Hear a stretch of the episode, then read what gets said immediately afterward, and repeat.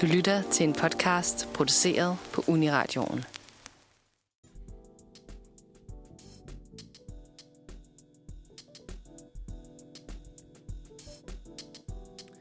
Jamen, øh, godmorgen i hytten, var jeg lige ved at sige. Godmorgen i hytten. Det er jo blevet øh, mandag den 16. i 10. Ja, Og det, det, det er betyder, det at vi skal sende radio de næste to timer. altså. Ja. Og det er mig, Thijs, der sidder og snakker nu her.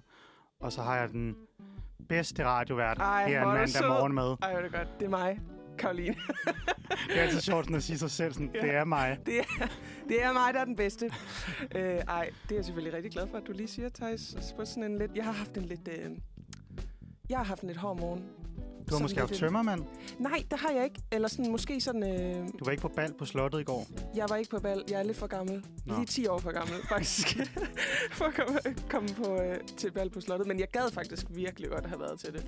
Fordi det så godt nok fint og, og, og festligt og hyggeligt ud. Ja, og til de få, der ikke lige ved, hvad det er, jeg refererer til, så var Ja. det prins Christian. Han fyldte 18 år i går. Tillykke. Tillykke til prins Christian. Ja.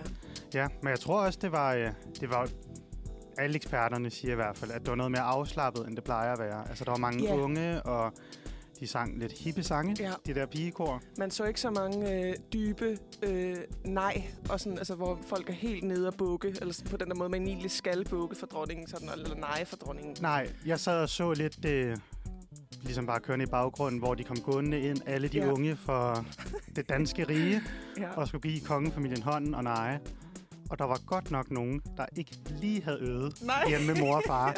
altså, der var særligt en, er der er sådan flere meter før hun når til dronningen, og dronningen sidder nede på en stol, allerede der bukker sig forover, og nærmest sådan løber med hovedet ind i maven på dronningen. Altså sådan, hun havde virkelig bare 90 grader i ryggen, Ej. og så bare træde lige frem. Og det er også forfærdeligt, fordi det er jo, det er blevet for evigt og filmet, og Ja. hendes forældre har jo siddet derhjemme og tænkt, nu kommer hun! Nu kommer Nu hun, kommer og så kommer hun bare styrt løbende med hele krydderen først. Sådan en torpedo-hilsen til Ja. dronningen. Ja, og så de der mange drenge, og det, altså det gjorde man da også selv. ja. Gør der sikkert stadig sådan det der helt vattede håndtryk. ja. Der ja. hvor sådan, Goddag. goddag, er det dig, der er dronningen? Ja.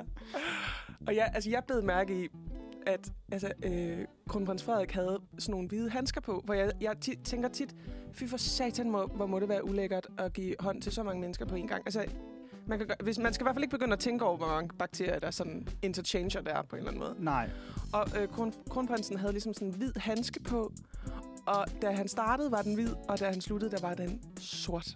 ad. Ja! Men det skulle da klamt, for, altså, fordi hverken Christian, Mary eller dronningen havde Nej, handsker på. det Så det. kan de jo se på, på Frederiks handsker Ja. og var sådan, fy for helvede, det har jeg på mig. Far tog øh, handske på, det var klogt. Han har prøvet det før. Ja. Jo, men Christian skal jo selvfølgelig også lige lære det hele. Ja, Det, øh, ja, det var en rookie mistake. Ja. Ikke at tage en handske på. det ved han til næste gang. til næste gang. Nu må han nok have måske et nyt corona-outbreak fra den fest. Ej, Ja. det, det sker der selvfølgelig ikke. Nej, Syvende det er slut. Det skal ja, ikke igen. det er slut. Men det er ikke derfor, du havde en dårlig morgen. Nej, det er det faktisk ikke. Det er jo fordi, at jeg... Øh, ej, den her heller være dårlig. Det er fordi, jeg bliver nogle gange overrasket over, måske hvor dårlig kondi jeg har. Øhm, øh, I hvert fald sådan, jeg cykler herind og har det fucking hårdt i dag. Og jeg ved ikke, om det er sådan er kulden. Det tror jeg, det er. Ja, det kan da godt være. Godt, du siger det. Fordi at, Jamen, jeg havde det lidt på samme måde. det er som om, man har røget i syv år. Øh, øh, ens lunger er sådan... når man cykler ind. Og man skal, når jeg så... Jeg får forfængelig, når jeg så cykler forbi andre mennesker, så holder jeg vejret. Fordi de skal i hvert fald ikke høre, at jeg har det hårdt. Okay, men så har du jo også holdt vejret hele vejen hjemme fra Amager herind. Altså, der er jo så mange folk på Ja, cykelstierne. det er delvis også derfor, at det er hårdt, ikke? Flot gået. Hvordan, har du haft en god morgen, og har du haft en god weekend, Thijs? Jeg har haft en, en god weekend. Meget eventfuld weekend. Okay. Men ikke på grund af bal på slottet. Nej. Det, øh, det kan man ikke kalde det. Hvad har du lavet? Jamen, øh, hvad har jeg lavet? Det er fordi, jeg kan ikke helt skille dagene fra hinanden. Nej. Men i lørdags... Var det der, det startede? Nej, det var lørdag. Det var søndag i går. Okay. I lørdags... Nej, hvad fanden var det, jeg lavede i fredags? Ja, men jeg kender det godt. Nå nej, i fredags jo. Der var jeg... Øh, ja, til øh, både, både en fødselsdag og kandidatfejring Sejt. af et øh, tvillingepar, jeg kender. Så det var ligesom Okay. to gange fødselsdag og to gange kandidatsfejring. Havde du så også din tvilling med? Nej, det skal siges, at jeg ved om, Thijs, at du også har en tvilling. det har jeg. Ja. Er, I, er, I venner, er du venner med andre tvillinger, fordi det sådan føles bedre for dig? Fordi du er også tvilling. okay. Ja. øh, nej, det er, jo, det er jo gerne noget, man plejer at finde ud af bagefter. Nå, ja, selvfølgelig, ja. Ja. Det er ikke sådan en rundspørg, jeg lige laver sådan, har du en tvilling? Nej, det godt, skal videre. Nej, Nej. undskyld, jeg ødelagde din historie. Så. Nej, nej, men altså, sådan er det lidt at være tvilling. Ja, her, Så, så skal alle lige være sådan, "Nå, fordommene. men, Ja. kan I så læse en andens tanker? og det kan man ikke. Ja. Nej, så der var jeg til den der fødselsdagskandidatfejring. Skidegod fest i Mm. en ja, lejlighed med fadelsanlæg. Og, Ej, hvor dejligt. og så var der det, altså, den genistreg, at øh, søsteren er sindssygt god til at bage brød. Det er jo øh, så hun havde bagt altså, så meget brød, der bare stod rundt omkring, Ej. sådan lidt tapasagtigt. Ej, Så der var brød hele natten, og det var bare rigtig godt. overskudsagtigt. Ja. Kæmpe overskud. Der var bare brød og oliven overalt. Ej, hvor lækkert. Åh, oh, Så det, øh, i stedet for at have et Sådan eller andet sådan pølsehorn eller sådan noget, så bare fucking bag noget brød. Ja, altså alle var sådan helt, wow, det er lækkert det her. ej, hvor godt. Ja, altså man kunne også se, jo mere, altså jo fuldere folk blev, jo mere tandsmør kom der på det Yes. brød der. Så man Yes, kunne sådan yes, vurdere yes. promillen ud for millimeter af tandsmør. Det er jo også godt, altså det er jo virkelig klogt ting, fordi det suger jo lidt. Præcis. Så, så det er også sådan, at kaos om folk faktisk, der er fulde, og sige, du skal ikke blive for fuld hjemme hos mig. Nej. Du skal, du skal ud lige af have brød, der suger. et skive brød, og så Ja. ind på floor igen. Ja, men det var min fredag. Og så Ej, det lørdag, der var det tidligt op og til mormors 84 års fødselsdag. Mamma, Mormor, hun blev oh, 84. tillykke. Så der var de ude at spise brunch. Og så efter det, der var jeg lige hurtigt hjemme og slappe af. Men så senere på aftenen, der skulle jeg til en housewarming. Sådan. Ja. Hold op. Så det betød, at jeg var meget træt i går. Ja, men du har da også kørt back-to-back øh, parties. Det må man sige. Af alle mulige slags, må man sige. Ja, ja, Ja. ja. altså ung fødselsdag, kandidatsfejring, housewarming, og så lige en pensionistfest. Ja, sådan. Ja. Det lyder Der fandme... skulle lige have været en dåb og en begravelse, så havde jeg skulle været hele paletten rundt. Hele cirklen. Ja. Det lyder virkelig fedt. Jamen, det var også hyggeligt. Ja. Men altså, så var jeg også træt i går. Ja. Er du så også træt i dag? Øhm, når man ikke længere... Altså, jeg plejer jo altid at vågne sådan ret tidligt. Og det gjorde jeg så også i dag. Og så ved jeg ikke... Jeg kan ikke huske, hvornår jeg sidst gjorde det. Jeg faldt i søvn igen. Nå, Så, altså, så jeg var Ej. ligesom vågnet, ligget lidt i sengen, og så faldt jeg i søvn igen. farligt. Super farligt. Ja. Og så vågnede jeg så sådan halv otte. Så måtte jeg lidt hurtigt ud af døren og Ja. herind. Shit. Men, øh, men det var en bedre cykeltur, end det plejer, fordi jeg har fundet en ny cykelrute. Nå, Hen over Christianshavn, i stedet for igennem Indre By. Fedt. Der var meget, mange færre mennesker, så øh, hvis du skal holde vejret næste gang, så tag Men den kører du tur. så ind over Christianshavn, så, så over Knibbelbro? Ja, Men det gør jeg jo også. jamen det er det, jeg ved. Og så tænker jeg, ved du hvad, jeg prøver sgu lige Karolines rute. Og den var meget bedre. Nå, det, Det var du en altså, for. hyggeligere rute. Der var vand. Christianshavn Ja, er det er skønt. det. Man kan se alle folkelag. Sådan en mandag Det morgen derinde. Kan man, ja. Ja. Så det er bare lige en anbefaling, hvis man nogensinde skal fare Ja. mig til Uniradio. Selvom de prøver at guide jer udenom. Lad don't være, do it. Ja, for der er alt for mange på cykelstien. ja. Men det er der jo også alt. Men, men det er jo Men bare synes, der er hyggeligere. væsentligt færre. Eller også er det Ja. bare, fordi det er blevet koldt. Det Så nu står folk nede i metroen og sveder. Det skifter lidt, vil jeg sige. Nå, vi skal lige, øh, før vi hopper til noget musik, lige præsentere vores program i dag, fordi det er en lidt særlig dag i dag, synes jeg faktisk. 100 procent. Øhm, vi kommer til at lægge ud her den første time med øh, nogle gode øh, efterårstips og nogle dårlige efterårstips. Nå, Øh, er det jo fordi Det er efterårsferie. jo efterårsferie nu, Thijs. Det er fordi, jeg Altså- sidder bare og skriver speciale. Altså sådan aner ikke. Ferie, weekend, hvad Nej, er det. Øh, jeg har efterårsferie. Jeg, kan, jeg ved heller ikke, om jeg kan mærke det. Jeg skal virkelig arbejde og også at skrive, som du siger. Men der er jo mange, der har efterårsferie, og skolernes efterårsferie er øh, over os. Og folk skal da have nogle gode tips øh, til, hvad man kan lave, og så skal de også have nogle tips til, hvad man måske bare burde lade være med at lave. Jeg har i hvert fald øh, forberedt nogle ting, man burde lave. Ja, og jeg har forberedt nogle ting, som man bare skal lade være med at lave. Super. Øhm, Jeg så tror hellere, vi høre din liste, for ikke tid til at lave noget alligevel. Så sådan, jeg har fundet nogle skide gode Så bud får nogle FOMO af din egen. på ting, jeg ikke selv kan lave. Så i anden time, og så bliver det altså rigtig fedt, synes jeg, fordi der kommer... Øhm, det kan man godt sige, det, hun, det, er sådan, det bliver lidt indspist også, fordi hun er jo vores fælles ven, øh, Sofie Amalie Hein, fra øh, den nye, eller hun er instruktør på den nye øh, kortfilm Omsorg, ind og, øh, og har et lille interview, som også om, hvordan det har været at lave den her meget personlige film. Øh, og det skal vi altså bruge lidt tid på. Ja, jeg både den- om det med, hvordan det har været at lave en film om sådan, vi skal nok snakke mere om det, men sådan en Mm. personlig hændelse. Ja. Øhm, men også lidt, hvordan det så er at komme ud med sådan et budskab, ikke? Altså, hvordan det er Absolut. blevet modtaget, og Ja. ja, snakke om hele processen. Men det skal vi om en times tid. Det bliver super fedt. Nu synes jeg, vi skal høre noget øh, super fedt musik, Thijs. Det skal vi da. Det er Øhm, Chili 1 med Someboy. Ja. Det står der ikke, med Somebody. Somebody. Så er det blevet tid til øh, en af vores faste Speaks. Vi skal til dagens dato. Og som altid, øhm, så er dagens dato jo myndet på dagen i dag, og vi, vi prøver jo. Simon han prøvede Braut sidste mandag. Ja, det var hans første forsøg sidste mandag, ikke? og han prøvede Han, med alt, hvad han havde. han gav det et skud, og, øh, og også prøver sådan at finde en eller anden form for rød tråd. Og det kan godt nogle gange Men være der- svært. Der tror jeg, Simons røde tråd, det var, at der ikke var en rød tråd. Og det er jo også helt okay. Det er jo også en rød tråd. Men du har fundet en rød tråd her den 16. i 10. Jeg tror bare, at jeg vil sige, at jeg har prøvet at finde en rød tråd. Og sådan, jeg har virkelig arbejdet for det, Thijs. Og jeg vil gerne have, at du prøver at lægge mærke til det.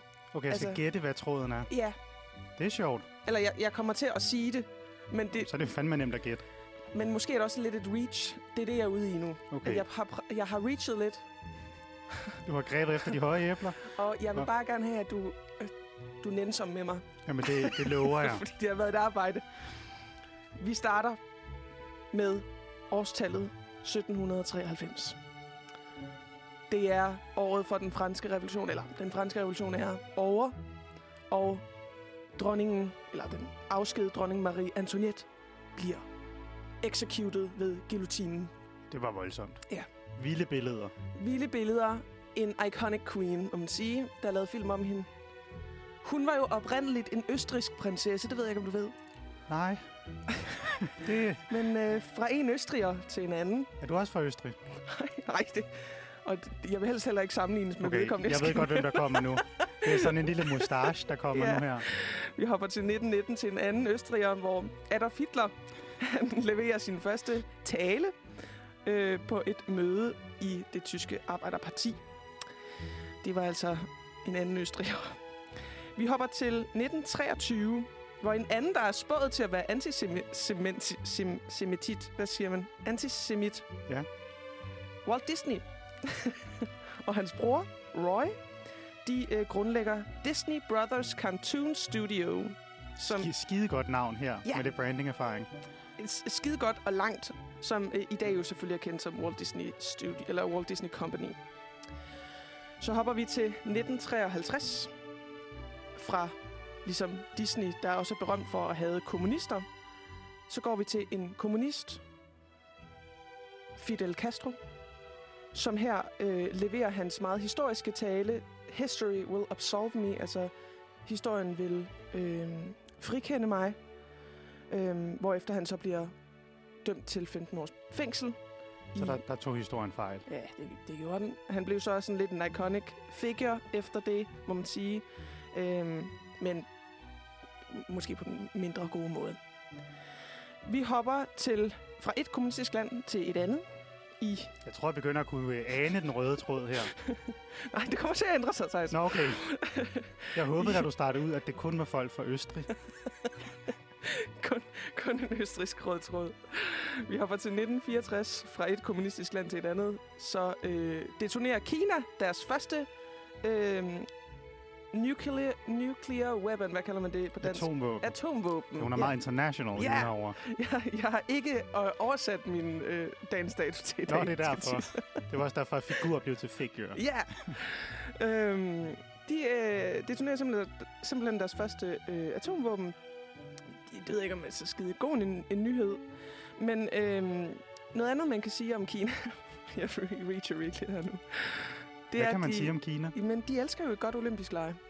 De elsker at klare sig godt til de olympiske lege. Ja, det er nok mere det, det skulle ja. siges, ikke? Jamen, det, det er jo øh, to sider samme mønt, vil jeg jo sige. Eller det ved jeg ikke.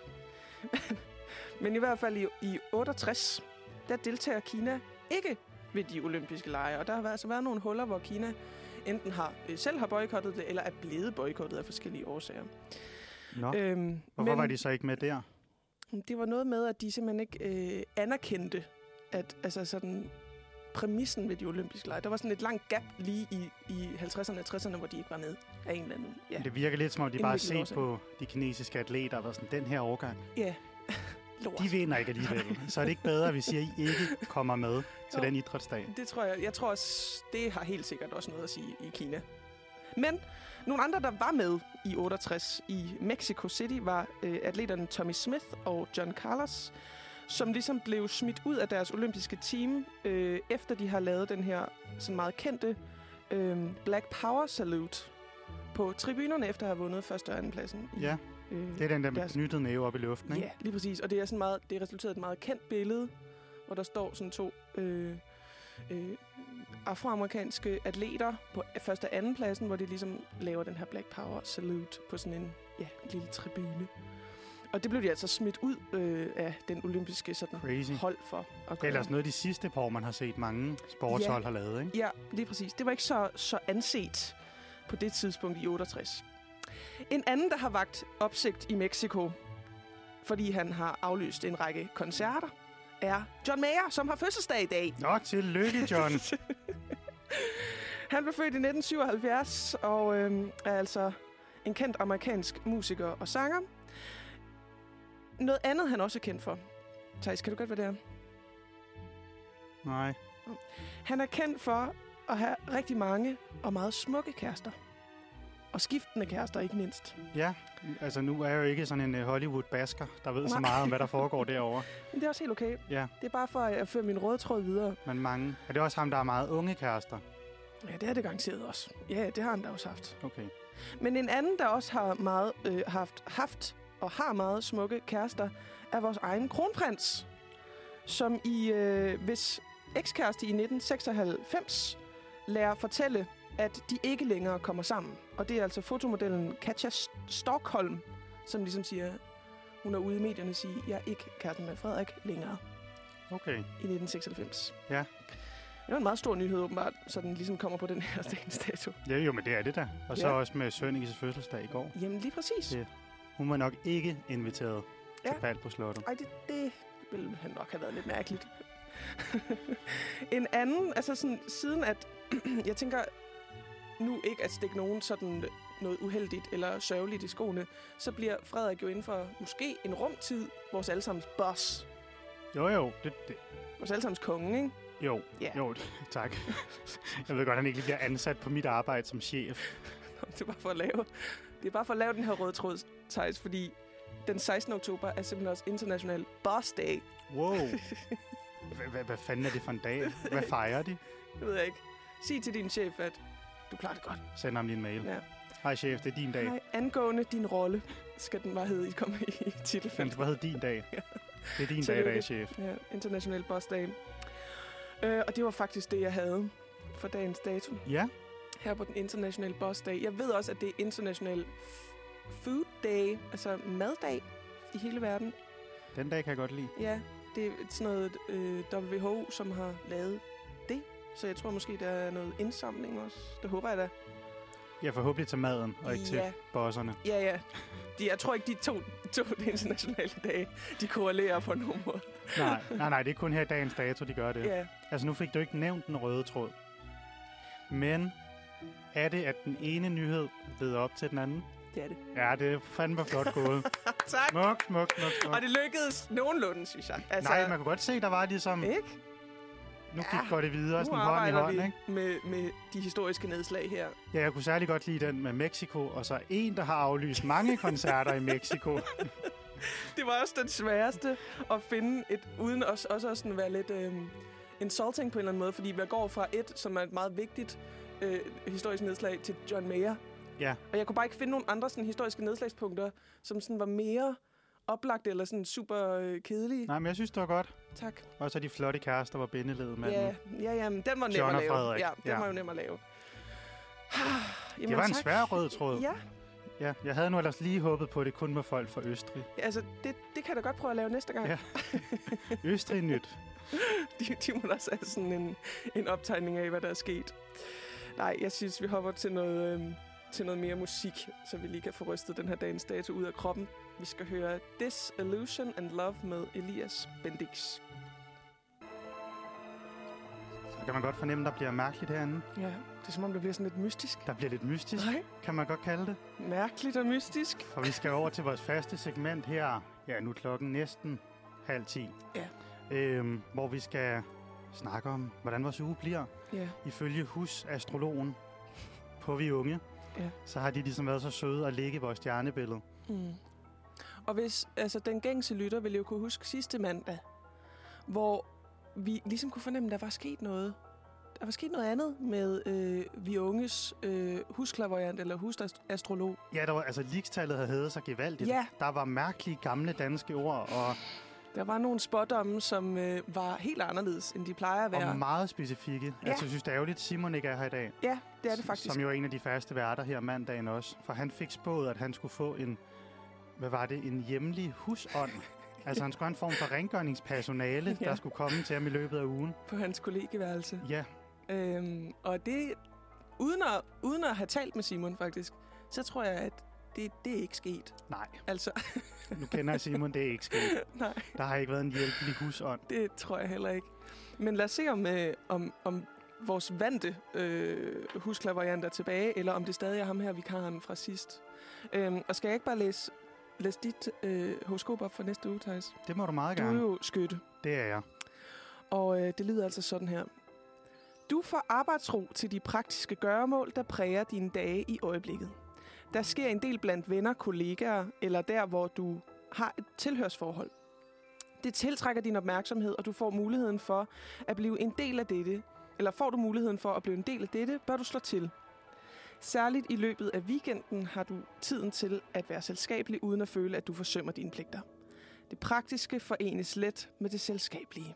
Hold kæft, hvor godt. Ja, det, Det er der var så dejligt. Det er en uge i min smag. Ja. Arbejdsro, få Ja. sine ting, have tid til skæg og ballade i weekenden. Ja, og du, du føler ikke, at sådan at, åh oh, nej, jeg burde lave et eller andet på mit kandidat, fordi du, du har bare tid til det i weekenden. Nej, er det det, der står? Øh, Det ved jeg ikke. Nej, i løbet af weekenden har du tid til selskabelighed, uden at føle, at der At er man nogle forsømmer. For, ja, ja, mine forpligtelser. Og det håber jeg, fordi jeg får sgu en eventfuld weekend igen Okay. den her uge. Hvad skal du lave? Ja, men det er sgu nærmest en gentagelse for den her weekend. der er fredag skal jeg til koncert med Bicep og Ross for Friends. Sejt. Og øh, lørdag skal jeg til en housewarming. Og fredag har jeg faktisk også en fødselsdag efter koncerten, hvis, øh, hvis du jeg lige har er tid til til det. ufattelig mange housewarmings, faktisk. Ja, Det, er- det er men det her er i min gamle det- lejlighed, hvor jeg er flyttet ud. Nå, Og så er der flyttet ny ind, og så er det sådan, okay. kom og se mit værelse. Ja, nå, okay. Hyggeligt. Skide hyggeligt. Altså, det tror jeg da godt kunne blive opfyldt, det her. Altså, Ja. det er jo, nu er den tilbage til den meget sådan vage. Ja, sådan den meget brede. Ja, Øhm, men altså, det er også fint. den er god, den ja, her. Den kan jeg godt fint. lide. Og så får vi forhåbentlig lavet en masse på specialet de næste par dage. Ja. Ja. Og det er jo ufatteligt der, Karoline. Nu har vi lavet det her mange mandage i streg. Men hvilket af de huske. 12 stjernetegn er det? Jeg er vægten. Og ved du hvad, Thijs? Jeg har jo fødselsdag i den her uge. What? Jeg har fødselsdag på onsdag. Så jeg håber bare, at den her uge kommer til at passe rigtig godt for mig. Jeg håber bare, der står, du får alle de ønsker, Ja. du har ønsket dig. Og nå, lad os se, hvad der sker. Ugens, først, ugens første halvdel bliver, en, bliver den mest rolige, og det er her, du får din tid for dig selv, som du i øjeblikket sætter stor pris på. Men ellers er det ikke så let for dig at undgå rampelyset, selvom du forsøger. Hold kæft, det lyder som din fødselsdag, det her. Du oplever, du oplever andre, som påtrænger, øh, og de ønsker dig både en dialog, men også, at du tager del i deres fællesskab. okay. Lader du dig overtale, vil du ikke fortryde, for det bliver et livligt og interessant møde. Intenst møde, står der. Wow. Ja, Altså, jeg føler det... Altså, men no surprise there. Jeg føler, at du passer rigtig godt på den potentielle uge, jeg kommer til at have. ja, altså øh, nu er det jo som om, at hver uge passer godt på din uge. Men lige den her, hvis du har fødselsdag på onsdag, Ja. og der står ugens første halvdel, bliver den mest ja, præcis. rolige. Ja, Nu ved jeg ikke, hvad dine fødselsdagsfejringer er. Men jeg forestiller mig, Nej, at de er meget rolige. når jeg skulle lige til at sige, at jeg kunne forestille mig, at der er noget som Netto, eller sådan noget, hvor du bare går fuld af mok, og har sådan, så kommer familien den her dag, og så kommer veninderne Åh. dagen efter, og så... Nej, men jeg, jeg er sådan en... Altså, jeg... Jeg kommer til at lyde rigtig forkælet nu. og det er jeg virkelig også. Kom med det. Øhm, jeg kan rigtig godt lide at være sådan... Ej, det er så dumt. Være sådan hej, hvordan må min fødselsdag blive? Sådan gå og sige det rundt, til, især til min kæreste. Eller mest til min kæreste. Være sådan her, hvad? Oh, måske skal der bare ikke ske noget. Og så er han sådan, man kan bare mærke, at han er sådan her, oh, shut the fuck up. Ja, han ved bare, at du går og sådan prikker til, at der skal ske Ja. et eller andet. Please planlæg mig en eller anden overraskelse. Fordi jeg elsker, at, at der er nogle andre, der sådan planlægger et eller andet for mig, så jeg kan føle mig rigtig special og elsket. Ja, Og det, øh, det har jeg jo... Selve dagen på min fødselsdag, onsdag, har jeg overladt til min kæreste. Fordi han plejer at være rigtig god til at planlægge. Og så plejer der nemlig sådan... Jeg plejer selv at være rolig, fordi jeg ikke skal gøre noget. Men øh, han er jo i fuld vigør, og, og der sker alle mulige ting, og han er meget sådan... Der er han meget storladen. Øh, der er han meget sådan... Øh, god til at planlægge overraskelser. Så jeg tror, der sker noget vildt, men for mig bliver det sådan roligt, og bare sådan, ej, jeg kan bare opleve og føle mig rigtig elsket og heldig. Og så øh, har jeg inviteret min øh, familie og svigerfamilie til fødselsdag om lørdagen, altså den 21. Og der skal jeg jo i sving. Og der passer det jo meget godt med, at det bliver sådan mere... Det bliver et intenst møde, Ja, øh, og, og og livligt. de vil gerne i dialog med mig. Ja, det håber Og jeg det- fandme. Du ikke bare sidder dernede for enden med, med ha- hat og flag, og så bare, Sådan, hvorfor vil I ikke snakke? hvorfor ikke snakke med mig? Og måske kan jeg godt opleve det som påtrængende. Det er måske bare min egen side af familien.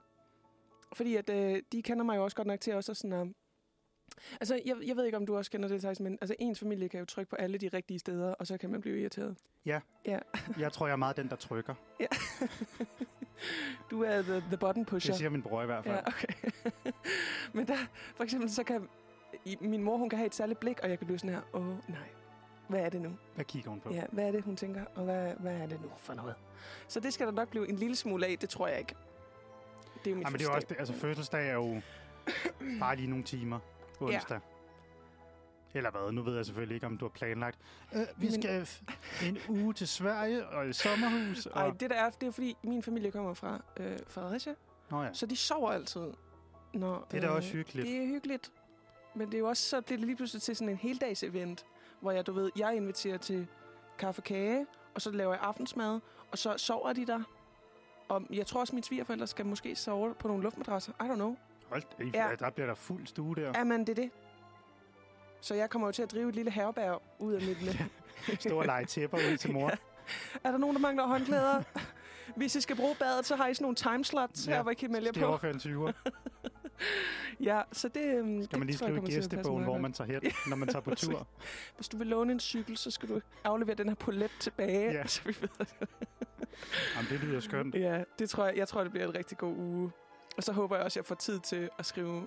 Jeg har sådan lidt en presserende midtvejsopgave på et af mine tilvalgsfag, eller mit tilvalgsfag, som jeg skal skrive. Ja, Og den skal jeg lige have. men det er også som om, de der midtvejsopgaver er altid sådan en midtvejskrise. Ja, det er det. Fordi man er lidt sådan, wow, hvad? Altså, Det er semesteret er absolut. snart slut, og nu Ja. skal jeg vide alt det her. Ja, præcis.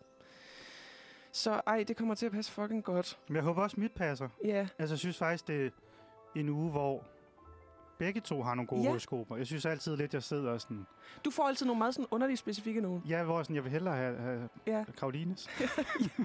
vægten er åbenbart altid meget Eller sådan, fordelagtig. Simon han får husrengøring. Og, altså, jeg er bare sådan, sidste uge var sådan ekstremt stresset, Ja. og havde ikke tid til noget. Og, Åh, skytten. Ja, det er måske lidt udsat stjernetegn, det ved jeg faktisk ikke men lige. det var sådan december måned, ikke? Jo, det er faktisk Den rigtigt. er jo bare ja. stress og jag. True. Men altså, der er tid til arbejdsro. Jeg synes også, at vi kan konkludere, at vi har fået vores vante øh, huslervariant tilbage. Der har ikke været nogen sådan øh, storladende fraseringer. Ej, det må have mere været sådan en sygdomsvikar, ikke? Ja, jo. Det lige var inde Ja. en uge. Jamen, det er da dejligt. Ja, jeg, jeg kan bedre lide den her, kan jeg mærke. Det, Den er det, mere mig. det Det er en rolig uge, hvor jeg får lavet mine ting. Og... der er ikke noget højt ravne. Nej, Og på den, der synes jeg faktisk, at vi skal høre noget mere øh, musik. Klokken er 9.35, og vi skal høre In the Eye. Du, du, du, du, lytter til. Du, du, du, lytter, du lytter til. Uniradioen. Find Uniradioen på iTunes eller der, hvor du finder dine podcasts. Uni, Uni- Uniradioen. Det bedste, du har hørt siden.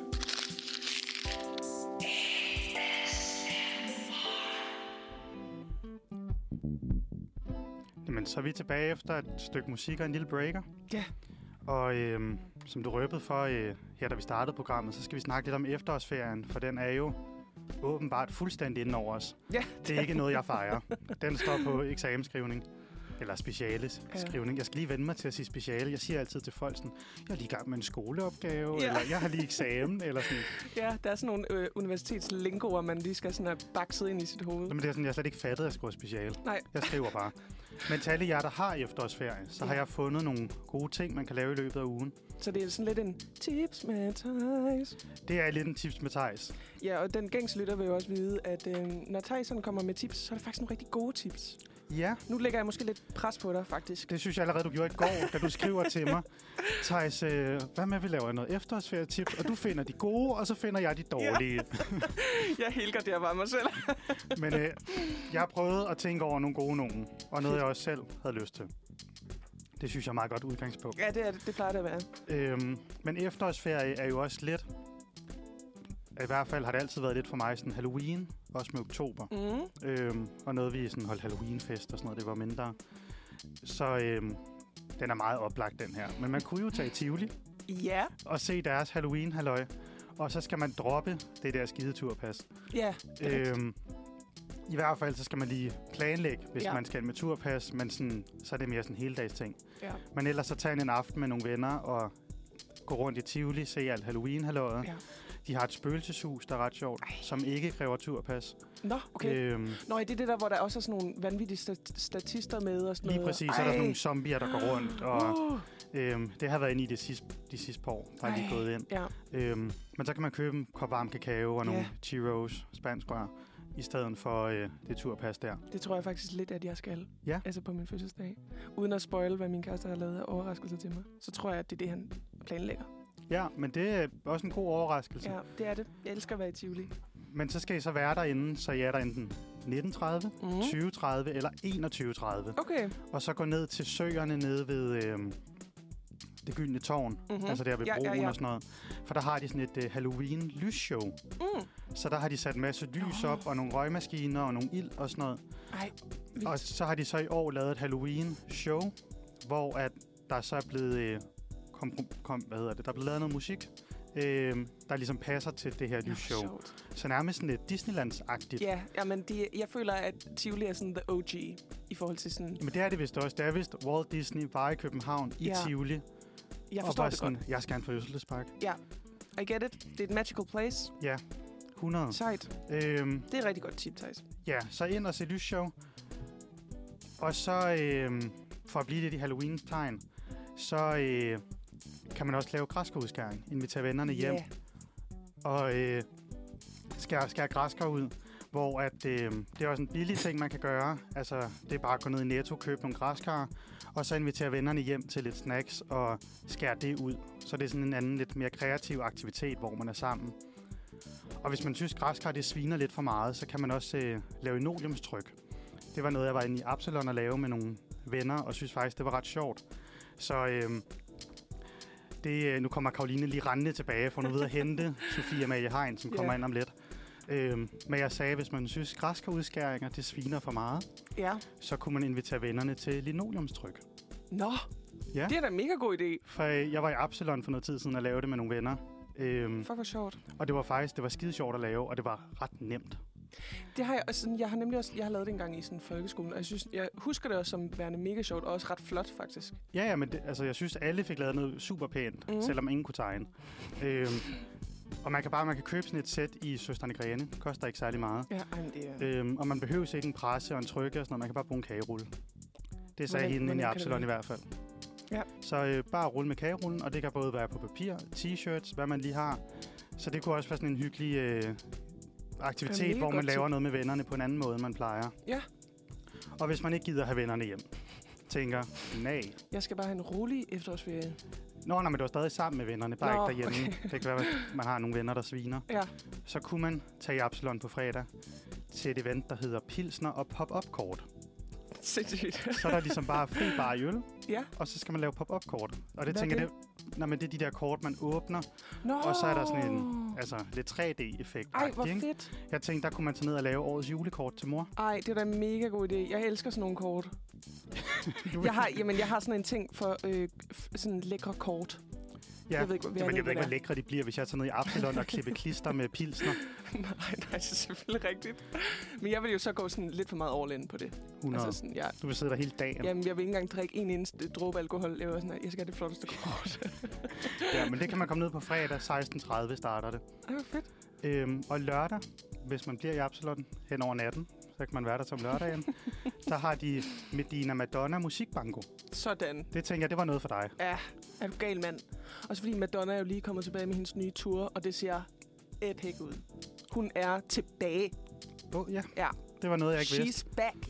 Men øhm, der er åbenbart Madonna Medina musikquiz. Jeg tænker, det bliver også lidt nemmere. Altså, det er enten en Medina eller Madonna sang. Ja, ja. Øhm, men det starter 2030, og så efter det har de et brag af en efterårs... Hvad kalder de det? Efterårsferiesfest. Så fest hele natten med forskellige DJ's og dans og billige drinks og sådan noget i Absalon. Kæft nogle gode tips, Thijs. Jamen, det var øh, måske de gode tips, der var. Altså, jeg, jeg har lyst til dem alle sammen, jo. Jeg synes jo, de alle sammen Jamen, det er også det. Det var noget, jeg havde lyst til, men jeg har bare ikke tid den Nej. her uge. For jeg holder ikke ferie. Åh, oh, Thijs. Jamen altså, ja. jeg synes, vi skal høre noget, noget musik, og så, så fortæller jeg dig så, hvad du måske kan se frem til at lade være med efter noget musik. Det vil jeg glæde mig Skal vi til. ikke sige det? Så du, så du ikke har så meget FOMO, som du ser ud til at have lige nu. Ja, men jeg har virkelig meget. Vi skal høre øh, et nummer fra Canada, der hedder Os to i video. Ja, det er altså Uniradioen, du hører i din stream lige nu. Det er mandag, det er den 16. i 10. Klokken er 9.48, og øh, vi har lige snakket om gode tips til efterårsferien, fordi det er altså, om man ved det eller ej. Ja, altså, jeg vidste ikke, det var efterårsferie men øh, det er det åbenbart. Ja, Og øh, jeg kom lige med nogle tips til ting, jeg selv vil lave, ja. hvis nu jeg havde tid til at holde ferie. Og jeg synes, at Men det var- har jeg ikke. Og jeg kunne godt se på dig, at du havde sådan en lille smule FOMO, øh, da du selv læste de her ting op, fordi du, er, du plejer at være rigtig god til at, at lave tips, og det var du også igen i dag. Så sådan, brug dem derude, fordi Thijs kan ikke. Jeg kan ikke. Nej. I, I må tage til Pilsner og pop-up-kort i stedet for. Det, er altså, det synes jeg er et mega godt koncept. Men for bare lige at lægge et lille plaster på, øh, på såret, Thijs, så har jeg jo fundet en masse dårlige efterårsferietips. Fedt. Fordi øhm, da jeg ligesom skulle trævle internettet igennem øh, i sådan forhold til at søge, sådan, hvad kan man lave i efterårsferien, som også er billigt og st- studievenligt. Hold kæft, hvor var der også meget lort. Altså, det synes jeg tit, der er, når man sådan ja. googler ting, hvor det er sådan, har jeg overhovedet selv været her? Ja, altså, hvem er det gider noget, ind på, selv gider det her? hvem fanden vil på Cirkusmuseet? Ja. Altså, det er sådan, Og jeg har altså fundet et par rigtig gode bud på de rigtig dårlige øh, aktiviteter, man kan lave her i den her efterårsferie. Og vi ligger altså hårdt ud med... Øh, du kan komme til helt gratis til Femern Infocenter. Femern. Femern Forbindelsens Infocenter nede i øh, Rødby Havn. Altså, nu kan det godt være, jeg er en idiot, ikke? Femern, er det en bro, tunnel eller færgeovergang? Femern kommer til at blive en tunnel mellem Rødby og et eller andet sted i Tyskland. Okay. Øh, det er jo et kæmpe stort øh, projekt, og man må sige, det er jo også åh, det er spændende. Det er et stort infrastrukturelt dansk. Øh, Ja, men Ting, det, det er ikke noget sker. for mig, kan jeg godt høre allerede. men det, der så er med det, det er, at man kan komme, der er jo ikke noget at se endnu. Det er det, der er så fjollet med det her. Åh, du kan ja. komme ned, og så er der et infocenter, hvor de har bygget sådan nogle modeller over, hvordan det måske kommer til at se ud, eller forhåbentlig kommer til at se ud. Men det her det er jo kun til for sure naboer, der sidder, og jeg skal Ja. fandme ikke have nogen tunnel i min Ja. baghave. Og så kan man komme ned og se, at det ikke bliver så sådan, slemt. øh, Ej, bare roligt. Det, det bliver, det bliver, I kommer slet ikke til at kunne se noget. Nej. Og Rødbyfærgen kommer til at overleve, og alt er godt. Jeg håber, der Øhm, kommer grænsehandel inde i tunnelen. Det, Altså, så, så vil jeg godt være nabo. Altså, der kommer der 100% til at ligge noget i Rødby. Lige pludselig noget flæk over noget. Ja, Altså, så Rødby, måde- er, det er Danmark, ikke? Jo. Jo, men så, Så kommer der så, er det jo ikke godt. Det skal på den anden side, så det er Ja. billigt. Der er jo Det dyre bare i er Danmark. her, Kald. Det gør der allerede. Så det, der skulle du være helt rolig, Thijs. Okay. Men det, det, der er fjollet med det her, det er, at øhm, man kan komme ned og se det her. Øh, det, det er et lille øh, færgekontor, eller sådan et lille havnekontor.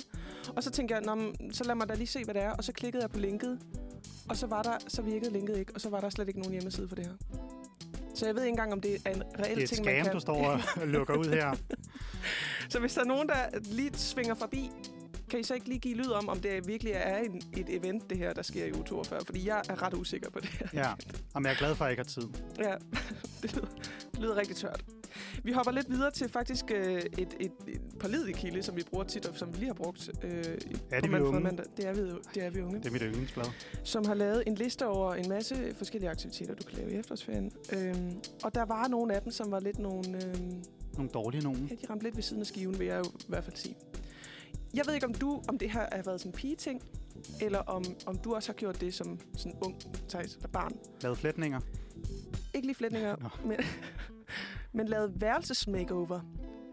Øh, jeg gjorde det en gang. Ja, og det resulterede jo altid i, eller det gjorde det i hvert fald for mig, et rigtig dårligt sådan feng shui. Ja. Øh, Men jeg havde klart venner, hvor man kom der hjem, og så er de sådan, ja. prøv at se, hvad der er sket. Og så Mm. kommer man ind på værelset, og det er sådan, jo, du har bare rykket sengen ind under vinduet. Ja, og din Øhm. mor er rigtig utilfreds med, at du har rykket rundt på alle dine ting, og nu kan du ikke bruge din reol fra Ikea længere. Ja. Jamen, jeg tror, jeg havde lidt sådan en værelse, hvor det kunne kun stå på den måde. altså, det gav mening sådan, og det kunne ikke rigtig være anderledes, for så kunne du ikke komme ind. Præcis, og det tror jeg faktisk, de fleste børn har. Hvis jeg må være helt ærlig, så har man jo et værelse, hvor der er det space, der er. Ja, Og ens forældre, de har jo for helvede på en eller anden måde en eller anden form for erfaring med at indrette. Så de har været sådan her, sådan her står det. Men vi unge vil gerne have, at øh, den her uge 42, når du alligevel er hjemme fra skole, så bare lige øh, giv dit værelse et makeover. mm. Til alle forældre derude, som, som har børn, der læser ved unge. Stop dem. Stop jeres børn i det her, fordi det bliver aldrig godt. Jeg har selv prøvet det mange gange. Jeg skulle altid flytte det tilbage til, hvordan det stod ud. Men ellers så skal man gøre det til et stort projekt, for det var der. Jeg kan ikke huske, hvornår det var, men der var ligesom på sådan et tidspunkt, hvor mine forældre blev enige om, at min bror og jeg skulle gå fra at have et børneværelse til sådan et ungdomsværelse. Så skulle det blive sådan et boys, Yes. boys, boys værelse. øhm, så der var det ligesom sådan et større projekt med at male og ud og købe nye møbler og sådan noget. Ja, Og der blev det jo meget bedre. ja altså, Altså, der- når, når ens forældre er med indover, og sådan er indforstået. Ja, ja, men der var det sådan, Ja. ja. havde sådan plakater og en papegøje på væggen og sådan noget. Den blev ligesom taget ned, og så kom der noget lidt sejere. Åh, den store overgang. Ja, Ej, det er det også synes jeg var meget fedt. modigt på en Men hvis det er bare det der med, at man lige rykker... Øh. Ja, hvad vil jeg sige, spisebordet, det har man fandme ikke på værelset. Hvad Ja. ja. hedder den? Skrivebordet Ja. ja. og sengen, og lige rykker lidt rundt. Don't, spørg jeres forældre, Ja. please. Men det er et super dårligt tip for ikke nogen børn, Karoline. Nej, men Så kan du komme med et andet. til folk derude, der, ja, det kan jeg godt. Fordi nu kommer der en banger. Du skal tage ned, Thijs, når du jo har så meget tid i den her efterårsferie, og øh, besøge Genforenings- og Grænsemuseet, som holder åbent hele uge 42. Og du kan komme ned og se alle... Er det i de her- Svendborg? Det er i Sønderjylland, det er i øh, Sønderborg, tror jeg det er. Nej, det er nede ved Dybøl. Om det er også Sønderborg, jeg mener. Ja, Ja, Svendborg, på er- Fyn. Svendborg på Fyn. Det, Grænsen har rykket sig. Weird. Men, Nej, Sønderborg. Nå, men der var jeg faktisk øh, forrige sommer. Mm-hmm. Jeg tror ikke, jeg skal tilbage. Jeg kan også sige fra en, der kommer fra Sønderjylland, Fredericia, der har jeg haft utallige skoleudflugter til netop det her museum. Mm. Og God bless them. God bless their little hearts, fordi de er rigtig søde og prøver på at gøre det spændende. Det er det ikke. Nej, Og, og, de har ikke, og jeg kan læse mig til, der er ikke nogen nye udstillinger siden sidst, jeg har været der. men der er da ikke sket noget med Nej, grænsen, det er jo det. Karoline. Det er det. Der er jo ikke sket noget. Sådan, hvis du har set det engang, hvis du ved, hvis du kender, hvad der skete i 1864 ved Dybels Mølle, så ved du det. Lad være med at tage dig ned. De lokker med, at det er gratis. Lad være. Ja. Lad være. Dybels Mølle er et fint sted, men lad være med at se på museet. Det- Ja, Sønderborg var en meget flot by, synes jeg. Sønderborg er en fed, fed by. Overraskende by. Ja. Don't do the museum. Råd nummer et. Så har vi igen et øh, af, af rådene fra øh, Vi Unge, som øh, siger, at øh, det er deres råd nummer 17, at man kan lave en girlande med efterårsblade. Don't do it. Det lugter rigtig klamt. Det lugter så klamt. Prøv at forestille jer at samle efterårsblade, der har ligget på jorden og allerede har været sådan lidt mugne og rådne. Sådan, sæt dem ind. Tag dem indenfor i din varme stue, lejlighed, og så s- sæt en snor igennem den og hæng dem op. Hvordan tror jeg, det kommer til at lugte? Jo, men altså, jeg mener ikke, at... Altså, jeg tror bare, du har været et klamt barn. altså, du skal jo ikke tage dem, der er mugne og rådne. Du tager de flotte, store, orange blade tørre dem. Nej. Avispapir Nej, ligger ja. i tryk, tørre dem, det bliver sgu da flot. Thijs, det er en dårlig idé, det her. Nå. Det er ikke noget, vi skal anbefale. Jeg synes, det der er den bedste, der har været. Jo, Ja, okay, måske ud af dem her. ja. Ja. Du skal ikke tage de klamme blade. Måske hænge dem op ude på altanen, så. Jeg sådan en har jeg heller ikke. Nej. Ud, Nej, ud af vinduet. rigtig gode tips. Ja. Jeg har også øh, det sidste dårlige råd. Det er, at man... Øh, og de reklamerer altid for det her. Jeg føler, vi har, vi har allerede sagt en gang, at det ikke er, det ikke er fedt. Det er, at man kan udforske Dansk Arkitekturcenter. Ja, Og jeg må bare sige, altså det er så lovende et sted. Og det lover, altså sådan, hold kæft, hvor kunne det være fedt. Ideen om det er super fedt. Jeg har været til tre udstillinger der nu. Ingen af dem har været sjove på noget som helst. På nogen som helst måde, eller imponerende. Ej, Don't man skal gå meget op i arkitektur, før det er fedt. Ja. Men de har en rutsjebane. Ja, Den er meget sjov. ja. Jeg kunne godt bruge en hel dag Den derinde. lugter Bare. lidt af fødder, synes jeg. Altså, Ja, det er lidt, man skal sidde, man får ligesom sådan et sådan kropskondom på. Ja, altså sådan tæppe af en art, man skal kravle ned i. Og der har været tusind børn. Ja, og så kommer jeg, og er alt for stor til det der lille tæppe, man skal sidde på. Og så Ja. ligner man sådan en hotja for pjot, der flyver ned gennem en rutsjebane. altså, det går alt for stærkt. Men den er sjov, den er sjov. Ja, hvis du, godt, hvis du har en eller anden ting for fødder og sådan smalle steder, Ja. så er rutsjebanen jo helt klart Men den snor anbefalelsesværdig. sig også alt for meget, eller jeg Ja. bare forstår... Jeg, Du, men, er, du er bare et voksen menneske. jamen, det er sådan, ja, man flyver rundt, og så i svinget til sidst, man bliver sådan helt smadret på albuerne. Åh, ja, jeg synes i hvert fald... Altså, hvis, der er så mange andre ting, man kan lave i København. Dansk Arkitekturcenter er kun noget, man skal gøre, hvis man virkelig elsker en eller anden form for arkitektur. Altså virkelig gå op i det, fordi der er ikke så meget at se derinde. Nej, og så er det jo meget... I hvert fald de gange, jeg har været der. Særligt sidste gang. Det var jo bare papfigurer Ja. af bygninger, du kan se i København. Det sådan, Så kan du se Rundetårn. Sådan, ja, ja, jeg, altså, jeg kan også bare lige gå ned på strøget og se Rundetårn. Præcis. Eller Sådan lige en spytklat herfra, kan jeg se Ja. det som... den værste var en uh, papfigur af Chicken-kollegiet, Ej, som man jo bare ser hver dag ude på Kua. Ja. Så kunne man ligesom betale penge for at komme ind og se den ud af pap. Jeg tror også, jeg var der til et, øhm, sådan et øh, dansk design, altså et møbeldesign. Og der var det vidderligt sådan de der små øh, modelversioner af møblerne. Ja, du har jo dem alle stående derhjemme jo. Ægget, svanen, Nu røber du mig. og bare se dem derhjemme. Det har jeg ikke, skal det bare lige hilse at sige. Men, men hvis man gerne vil se sådan, ej, jeg tænker jo, jeg skulle ind og se sådan, ej, hvordan, hvordan bliver sådan en stol her lavet? Nixon, Bixen, Garn Bliksen. Det får man ikke at se. Du kan bare se de der små Det gad du sgu da heller ikke. Altså, det vil jeg hellere have set. Så bare en anden, der står sådan sløjt En en, en, sådan en platte, ja. hvor der står, den her blev lavet på den her måde. Ja, det er i hvert fald... Øh, jeg, det var jeg nogle ikke rigtig gode, anbefale dårlige tips, du Ja. kom med.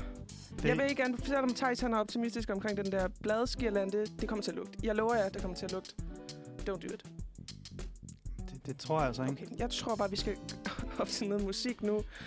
Øhm, og efter musikken, så øh, kan vi altså byde velkommen til øh, Sofie Amalie Hein, som er, har været instruktør på den føromtalte film, som vi teasede lidt i begyndelsen af programmet, som hedder Omsorg.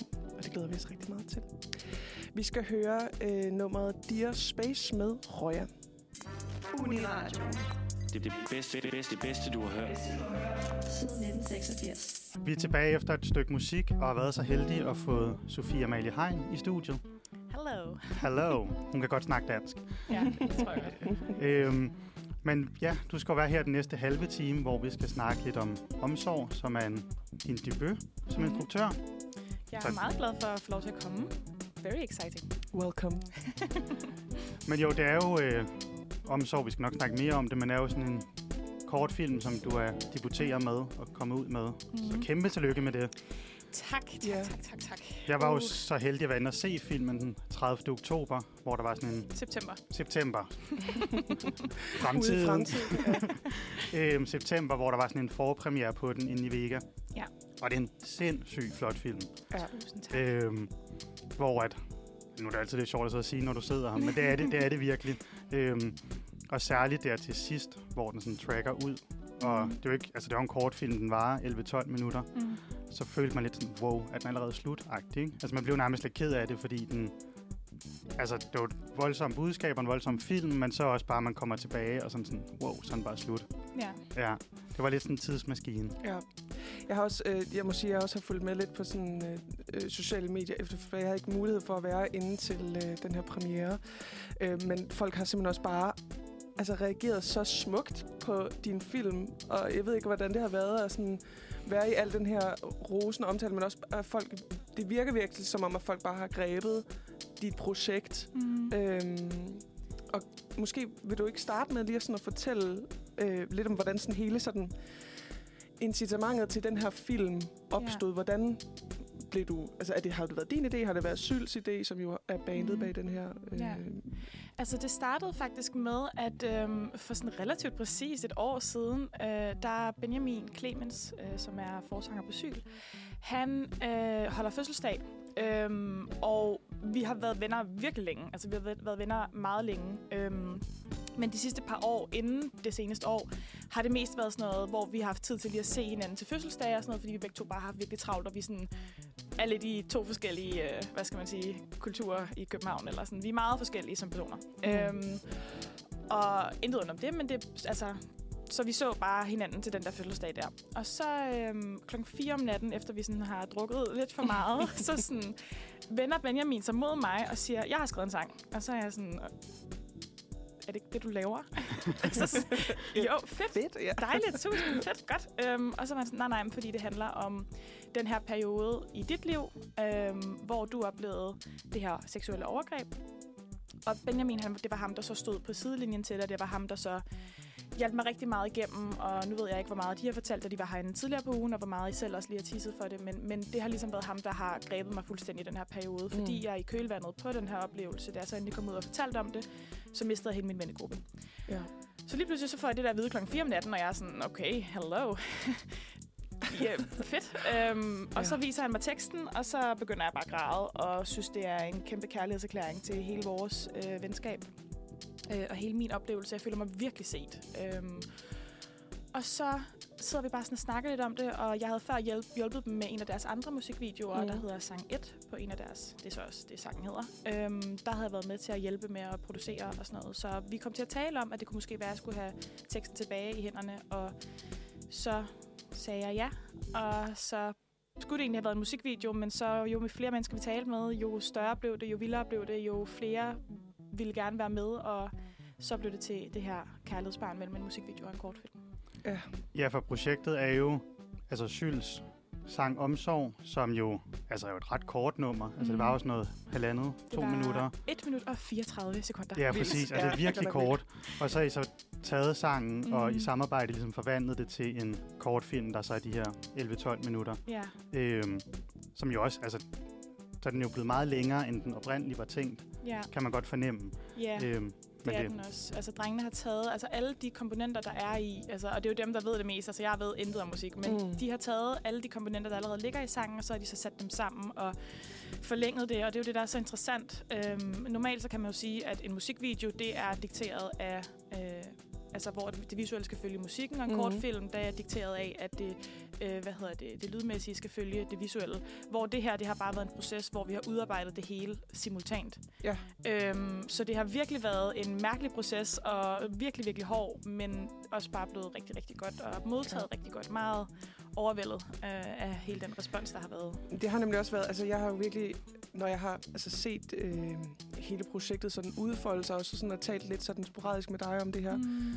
projekt, så må det jo også være en, en genbearbejdelse for dig, i, altså af et, et faktisk et personligt, meget personligt øh, traume, du ligesom har oplevet tidligere i livet. Og, mm. og der kom jeg til at tænke på, om det har været, har det været har det været hå- hårdt? Har det været, Ja. ja. øhm, altså sådan, er det, nu, nu kendte øh, Benjamin din historie ligesom sådan personligt, men mm. er det Mhm. nogensinde en historie, du har delt før sådan offentligt?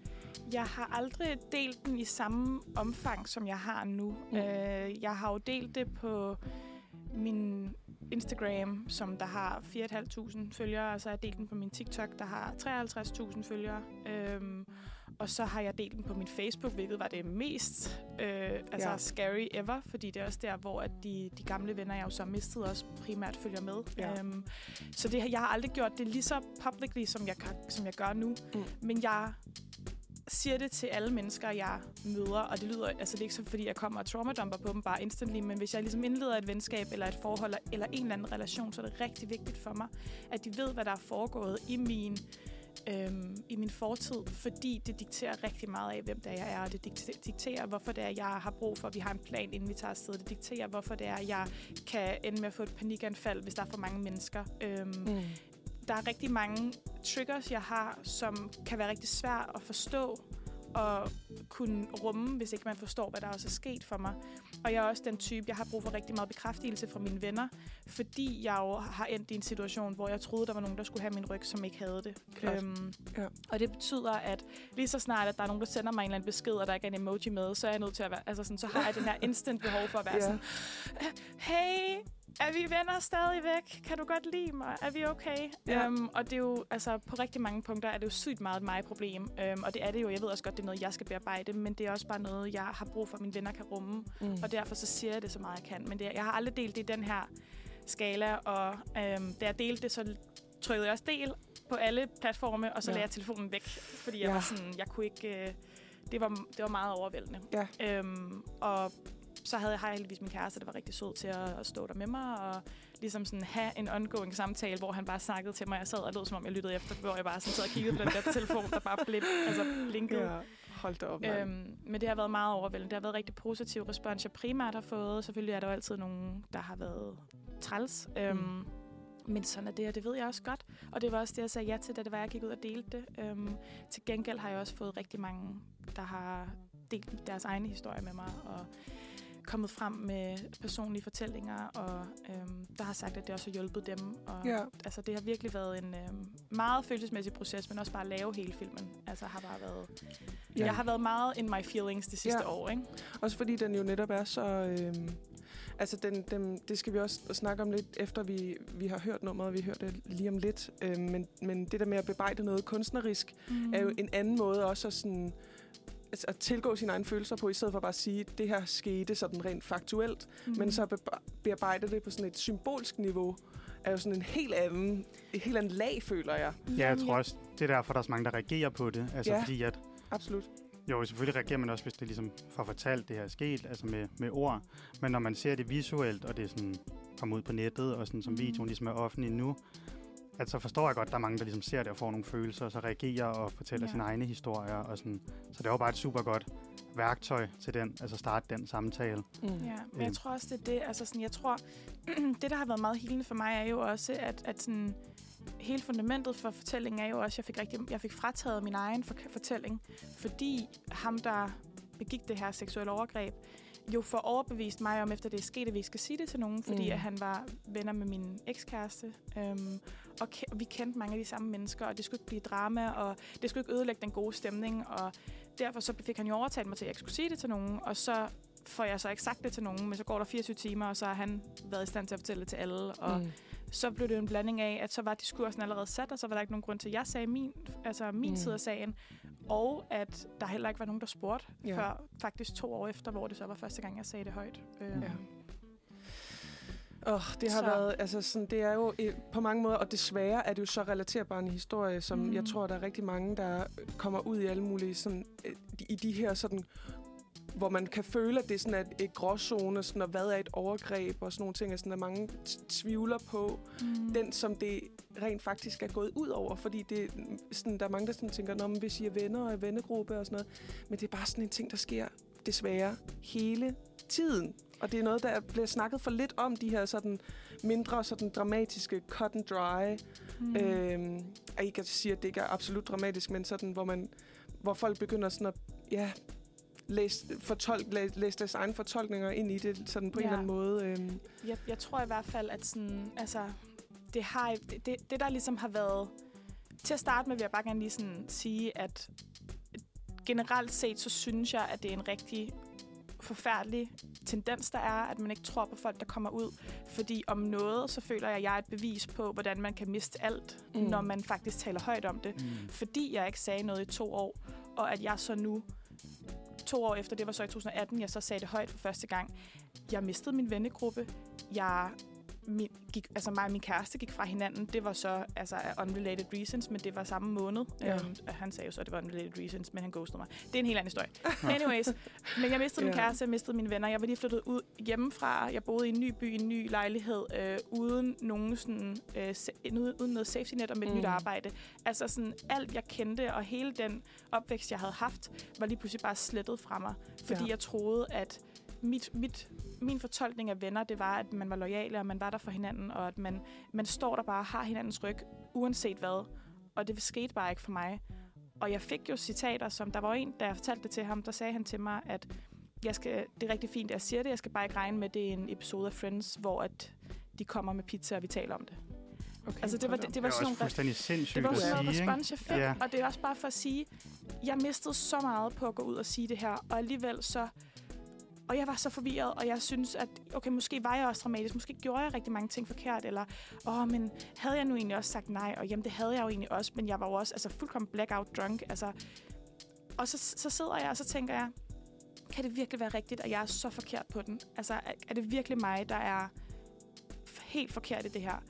Og det er der, jeg så finder modet til bare at sige det til én person mere. Mm. Og så siger jeg det til Benjamin, og Benjamin, han stod uden for vennegruppen, så jeg havde også tillid til, at han. Mm. kunne fortælle mig sådan, den ærlige sandhed. Han kunne kigge mig i øjnene og sige, du er en idiot, eller sådan, du er overdramatisk, eller det var det, jeg håbede på, han ville kunne, kunne sige til mig.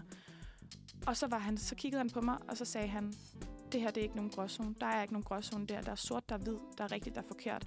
Den måde, de håndterer det på, det er ikke rigtigt. Det her, det er ikke i orden. Du bliver nødt til at tage dig selv seriøst. Hvis ikke du tager dig selv seriøst, er der ikke nogen andre, der kommer til at gøre det. Og der var det der, hvor jeg blev sådan, okay, Ja. det kan jeg godt se. Og så sagde han også til mig, at hvis det her havde været en af dine veninder, havde du så også reageret, som du gør nu, hvor du havde sat spørgsmålstegn ved det hele. Og det var første gang, jeg fik sådan snærtende vrede på min egen vegne. Mm. Og det var ham, der så med de ord, han sagde der, fik mig til at gå til politiet. Øh, det skete der ikke noget med, for det var to år efter. Og Nordsjællands politi er ikke sådan synderligt øh, Mm. effektiv øh, med sådan noget. Øhm, men jeg gik til politiet, og jeg fik mod til at sige det til min, til min far også, og til min mor. Og så øh, havde jeg bare tillid til, at han greb mig hele vejen igennem, og det gjorde han. Og så øh, var det her jo også min måde ligesom at kunne få lov til at fortælle min side af historien, som Ja. jeg aldrig har fået lov til at fortælle før. Nej. Men det er jo også der, altså, Ja. så er det godt at have en ven som Benjamin, der ligesom kan gribe ind i den situation. Mm. Og så har han jo Mm. ikke kun grebet dig der, men jo også altså, skrevet en sang om det, og mm. Ja. har tydeligvis også påvirket ham, i stedet for andre, der måske bare mere har lukket det ude, fordi det er nemmere. Mm. Altså, Men det er jo også det, som der er pointen med den her, fordi en ting er jo også, altså der er mange formål med filmen og med, at jeg kommer ud og siger de her ting. Og en ting er, at det, at sige til dem, der har oplevet det samme, du er ikke alene, jeg står her også. Jeg var stille i to år. Jeg lover dig, det er nemmere, når du siger det højt. I Mm. promise you. Du tager hele mm. Den byrde, du har, og breaker den op i flere dele, hver gang du siger det til nogen. Det gør ting så meget lettere. Jeg lover dig, at du skal sige det højt. Og den anden del af det er at sige, som ven har du så stor en magt. Og du har så stor en magt, at du faktisk ikke forstår, hvor meget det påvirker. For jeg plejer også at sige, og nu bliver jeg også helt rørt, Mm. men jeg plejer også at sige, at en ting er overgrebet, som jeg, der jo har sat rigtig mange ar i mig. En anden ting er den konstante frygt og den her konstante følelse af, at jeg ikke er god nok, eller mine venner bare forlader mig, eller altså sådan hele den, alle de ar, som jeg har fået af, at jeg mistede min vennegruppe, er faktisk næsten værre. Og jeg mm. ved jo godt lige nu sam, sammenligner jeg brækket arme med brækket ben, og det kan man jo ikke gøre. Men det, det er virkelig det, der har sat størst hverdagsskar øh, skar, øh, ar i mig. Mm. Øhm, og, og du har så stor en magt, når du står på sidelinjen og som ven. Og det, er og det er fucking lorte hårdt. Ej, jeg må ikke engang bande. Jeg ved ikke, om jeg må bande. Det jo, jo, godt. det må Okay, du i hvert fald. Bare ud med det. Øhm, men det er, det er mega hårdt at stå på sidelinjen. Men jeg vil ikke stå her, hvor jeg gjorde i dag, og jeg tror faktisk ikke, jeg ville være den, jeg var, hvis ikke Benjamin havde været der for mig der. Mm. Øhm, det har været fuldkommen livsændrende for mig, at han greb mig på den måde, som han gjorde. Og det er så stor en magt, man har som venner, og det er virkelig, virkelig vigtigt, at man, man også giver et rum til, at vennerne også kan komme ud og sige, hey, jeg har stået i den samme situation som Mm. Benjamin, det er mega hårdt, og jeg også på en eller anden måde kan gå ud og sige, at Benjamin kommer ud og fortæller sin side af sagen, og hvor hårdt det også var for ham. Mm. Ja. Det tager jo ikke noget fra min historie. Nej, nej, overhovedet ikke. Tværtimod, så altså, kan vi komme ud og fortælle vores fælles historie og sige, lad os lige også sætte fokus på, på overgreb, men lad os sætte fokus på de venner, der også har et ansvar. Ja. Fordi de har et ansvar. Og det synes jeg virkelig godt, man kan fornemme i sangen. Altså, hvis der er noget, sangen ikke er, så er det jo stille. Ja. Mm. Altså, jeg synes måske, at vi skal faktisk høre øh, det omtalte nummer øh, nu, så vi bare lige sådan alle kan få en fornemmelse af, hvor, hvor stor en, altså sådan, det er faktisk sådan det, det, det største sådan næste kærlige træk, man har kunne lave, synes jeg faktisk at all times, at sådan skabe så smukt et nummer omkring noget, øh, som berører jer begge to rigtig, rigtig dybt, kan man sagtens mærke igennem det her nummer. Jeg vil også lige give sådan en, en lille kontekst, som man så kan lytte efter. Mhm. Øhm, og det er, at da jeg fortæller Benjamin den her historie, så øhm, skal jeg til bare at fortælle hele historien, og fortælle, hvem det er, der har gjort det, og også fordi, at sådan, selvom han ikke øh, var i vennegruppen, så havde han mødt ham før virkeligheden. Og inden jeg når ligesom at sige noget i det, jeg har sagt, at jeg har oplevet et overgreb, så stopper Benjamin mig, og så siger han, du skal ikke fortælle mig, hvad han hedder. Jeg vil ikke høre hans navn, jeg skal ikke vide, hvem han er. Mm. Fordi han havde så meget vrede, og han var bange for, hvad han ville gøre, Ja. øhm, hvis det var en kendt navn. Han endte så med at finde ud af, hvad han hed, og så det, han plejer at sige, er, at det er mærkeligt at have så øh, kølig en overvejelse om, hvorvidt man skal gå ud og begå grov vold. Fordi mm. at han Mhm. overvejede at seriøst samle et tekst- tæskehold og bare tage til Nordsjælland. Øhm, men det ville jo også gå ud over mig, så ville jeg miste den eneste ven, jeg havde tilbage. Øhm, og det er noget med, jeg føler, man virkelig kan mærke i sangen, er også, at hele den her øhm, overvejelse om have lyst til at gå ud og bare altså, smadre noget, men Ja. ja. også, at det ikke er det, der er løsningen. Løsningen er at gå til komme tilbage til, til det, der egentlig handler, det handler om, og det er omsorg. Ja. Øhm, og det er jo også det, sangen hedder. Så nu har jeg også lige lavet en lille En god introduktion. lille segway. Det må man bare sige. øhm, men her kommer Syl med øh, omsorg. Vi fik lige hørt sangen Omsorg, og har Sofia Amalie Hein med i studiet her. Og inden vi lige hørte noget om, der fortalte du jo, hvordan det handlede om, at Benjamin ligesom ikke ønsker at vide navnet på, på personen, der har lavet det her Mm. overgreb på dig. Ja. Og det fornemmer man jo så stærkt, især til sidst, hvor han jo bare altså, skriger det ud med lungers fulde kraft. Mm, Det synes jeg bare er en fed måde at slutte sangen på.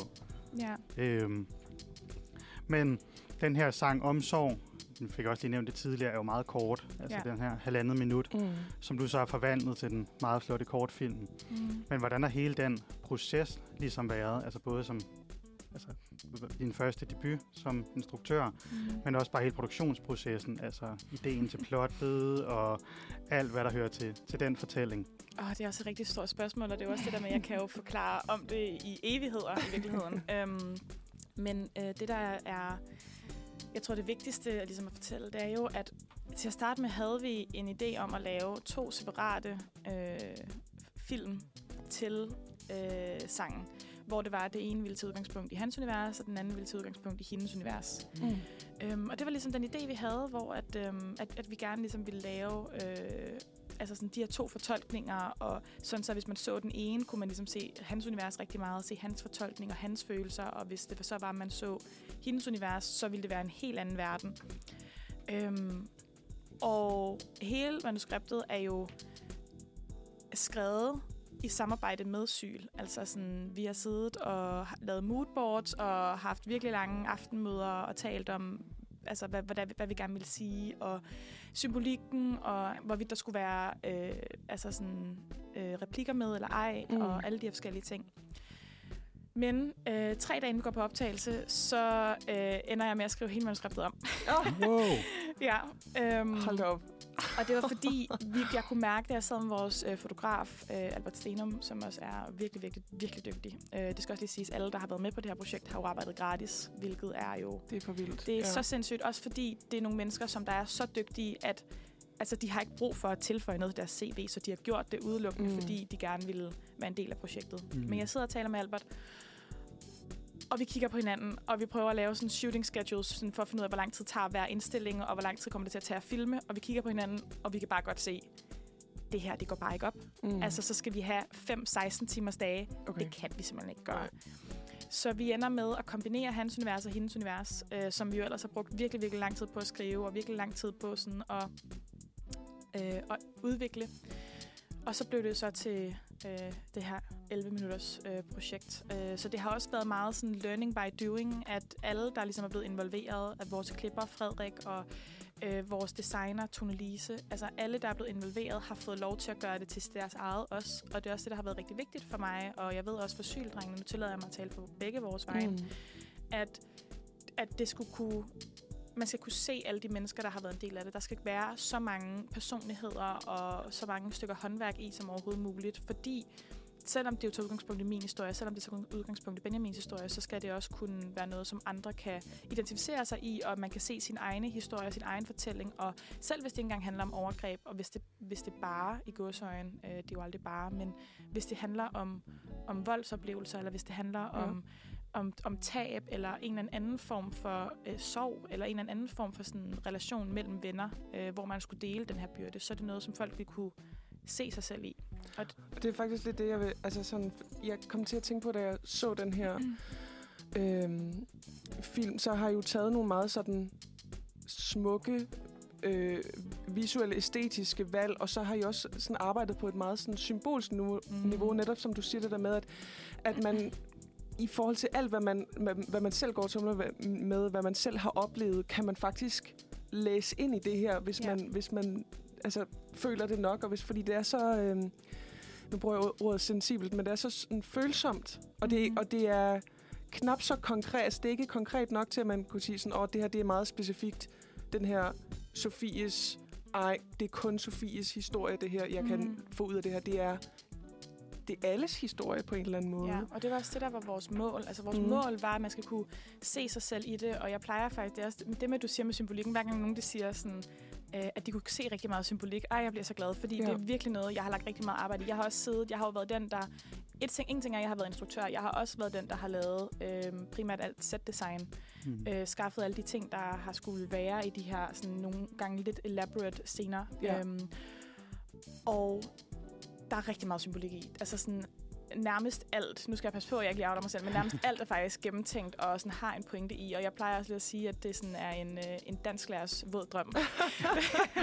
Fordi der bare er rigtig meget symbolik i, og der er rigtig meget at tage med. Men vi vil også rigtig gerne, at det ikke var for meget on the nose. Vi vil gerne, mm. at man netop ville kunne, som jeg også har sagt et par gange, kunne identificere sig med det, og man kan komme sine egne følelser og den situation, fordi alle har jo haft en eller anden form for traumatisk oplevelse, eller en eller anden håndtering med sorg, eller kender det her med at have et venskab, som man sætter så meget pris på, Mm. hvor man føler hinandens følelser rigtig, rigtig meget.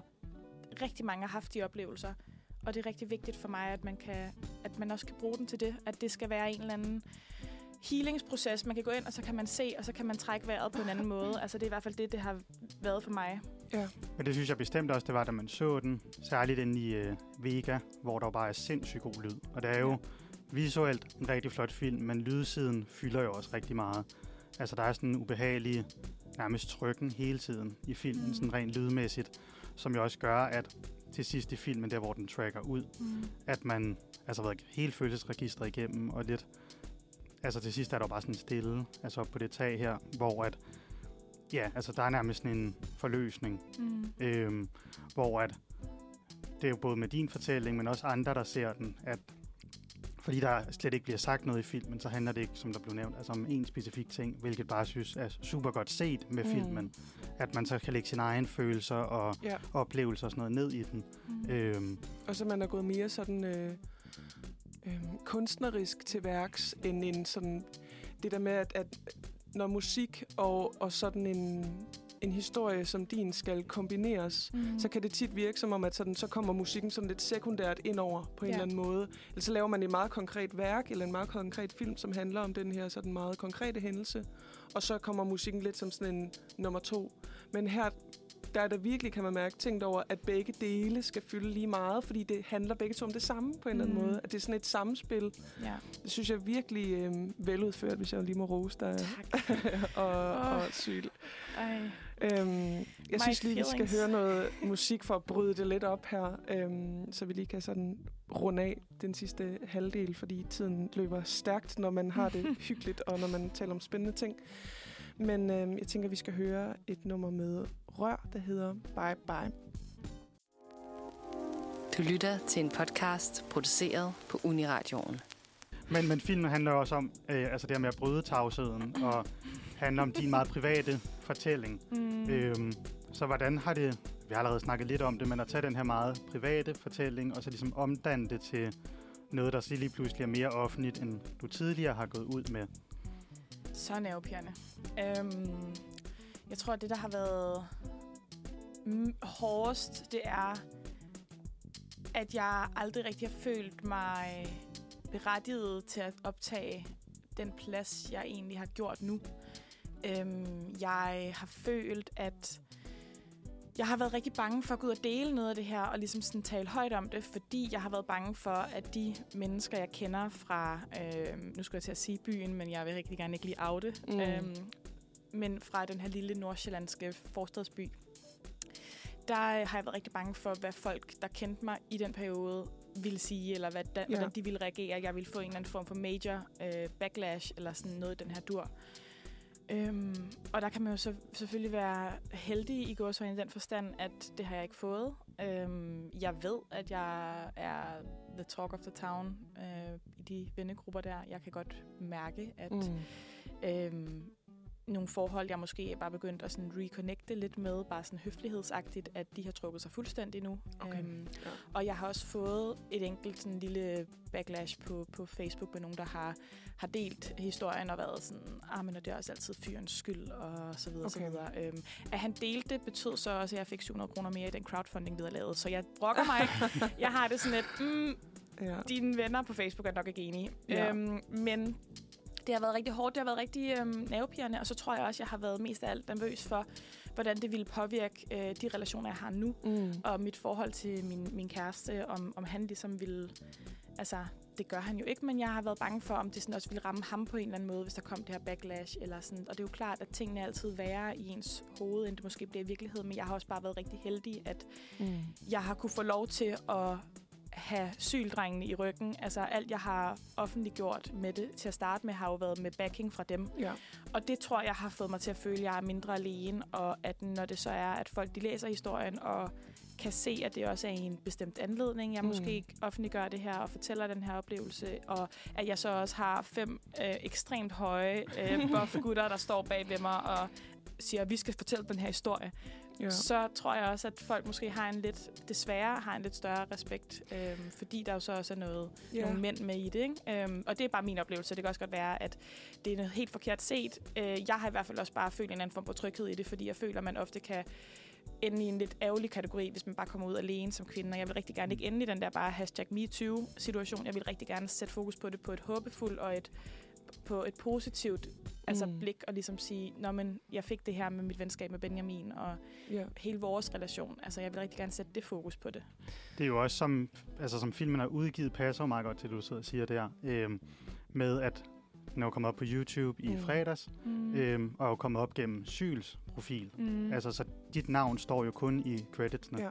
Øhm, at det ikke er på hvad skal man sige, din egen platform, at, Ja. at de er kommet ud i sin fulde længde. Det er i hvert fald ikke på nuværende tidspunkt. Nej. Det er Øhm. også utroligt, at man, altså sådan, jeg kommer tit til at tænke på, at øhm, og sådan et projekt her sætter det virkelig i relief, at man som kvinde selv i dag, hvor vi tænker, at vi er så langt i ligestillingens navn, og, og vi kan tale om, om alt, altså at, at der stadig er sådan en, der er et, et vakuum, øh, og et, sådan et, et tomrum der, hvor man sådan som kvinde stiller sig op og siger, hey, jeg Ja. er blevet forurettet, og jeg er blevet krænket. Mm. Øhm, og så er der så heldigvis, at, at de fleste er sådan her, selvfølgelig bakker vi op om det. Altså selvfølgelig vil vi høre den historie, og selvfølgelig Ja. er der plads til den fortælling.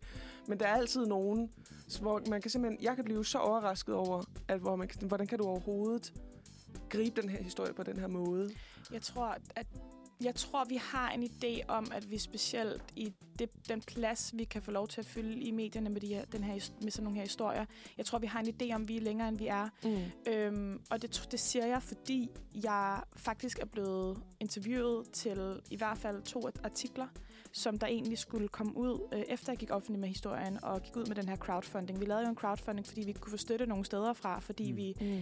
ikke rigtig kunne kalde os en musikvideo, ikke rigtig kunne kalde os en kortfilm, og alle, der syntes, vi var det ene, altså der støttede det ene, synes vi var det andet, og alle, der støttede det andet, synes vi var det ene. Så det var sådan, Mm. der, der var ikke rigtig noget sted til os, så vi lavede en crowdfunding, fik samlet 30.000 ind på 14 dage. Virkelig, virkelig Sådan. Ja, sindssygt. op. altså fuldkommen, jeg har aldrig hørt noget lignende. Øhm, det kan godt være, det er sket før, men jeg, det har jeg bare ikke hørt. Mm. Øhm, så det fik vi gjort. Og så blev jeg interviewet til, til to artikler i forbindelse med øh, hele det her projekt.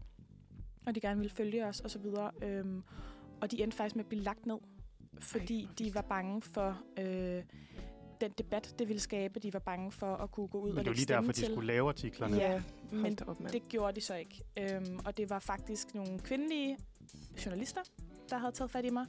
Og by chance, så mm. var det faktisk nogle mandlige redaktører, der havde lagt det ned. Øhm, og det var bare den op. historie, jeg fik fortalt efterfølgende. Og der kan jeg bare mærke, at jeg blev sådan...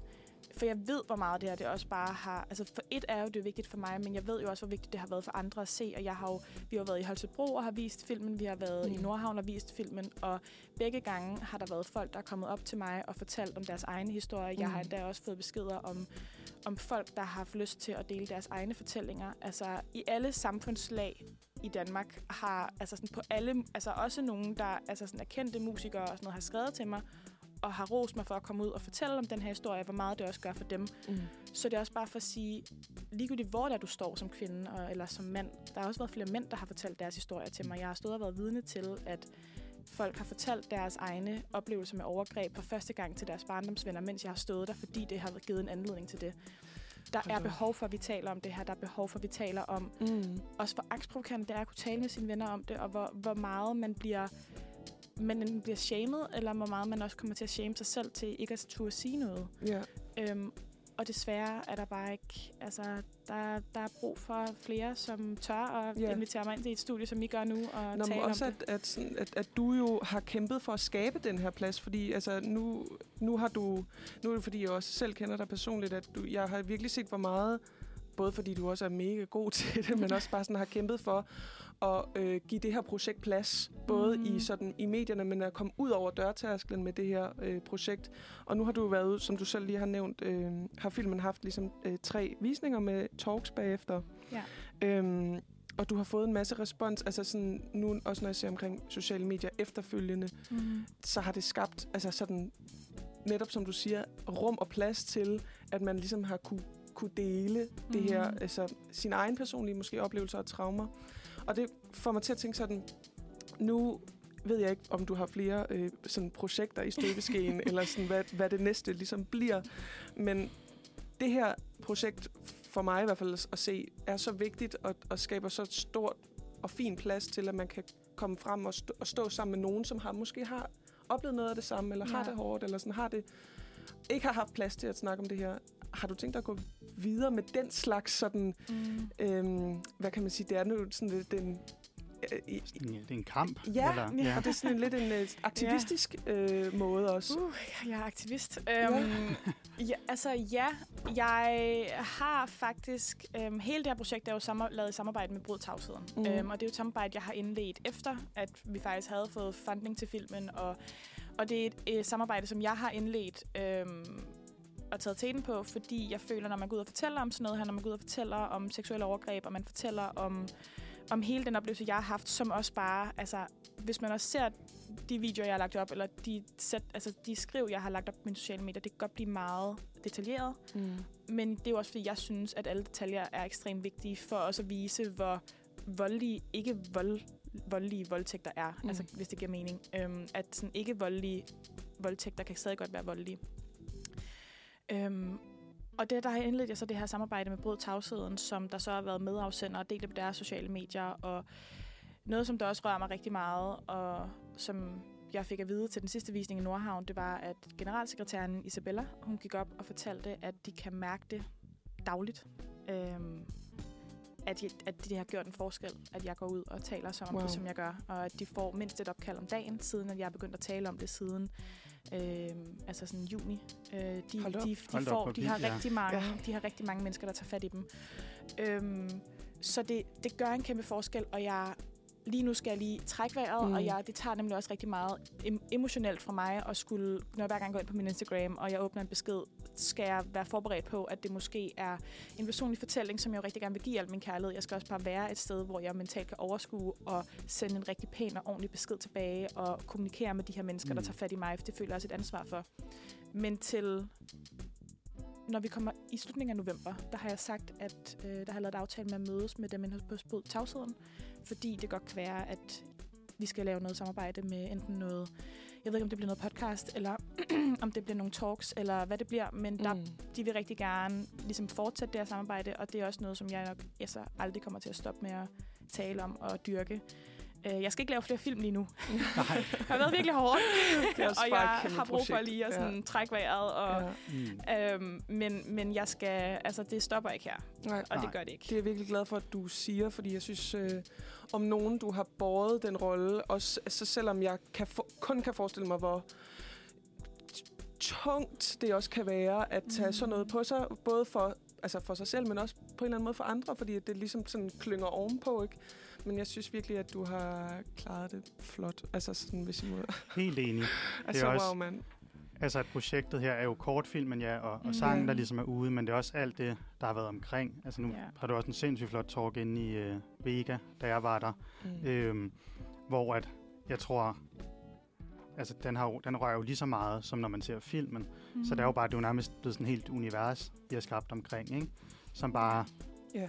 ja på, på en rigtig fin måde ligesom åbner op til, at man kan have den her debat og snakke omkring seksuelle overgreb, eller altså andre form for overgreb.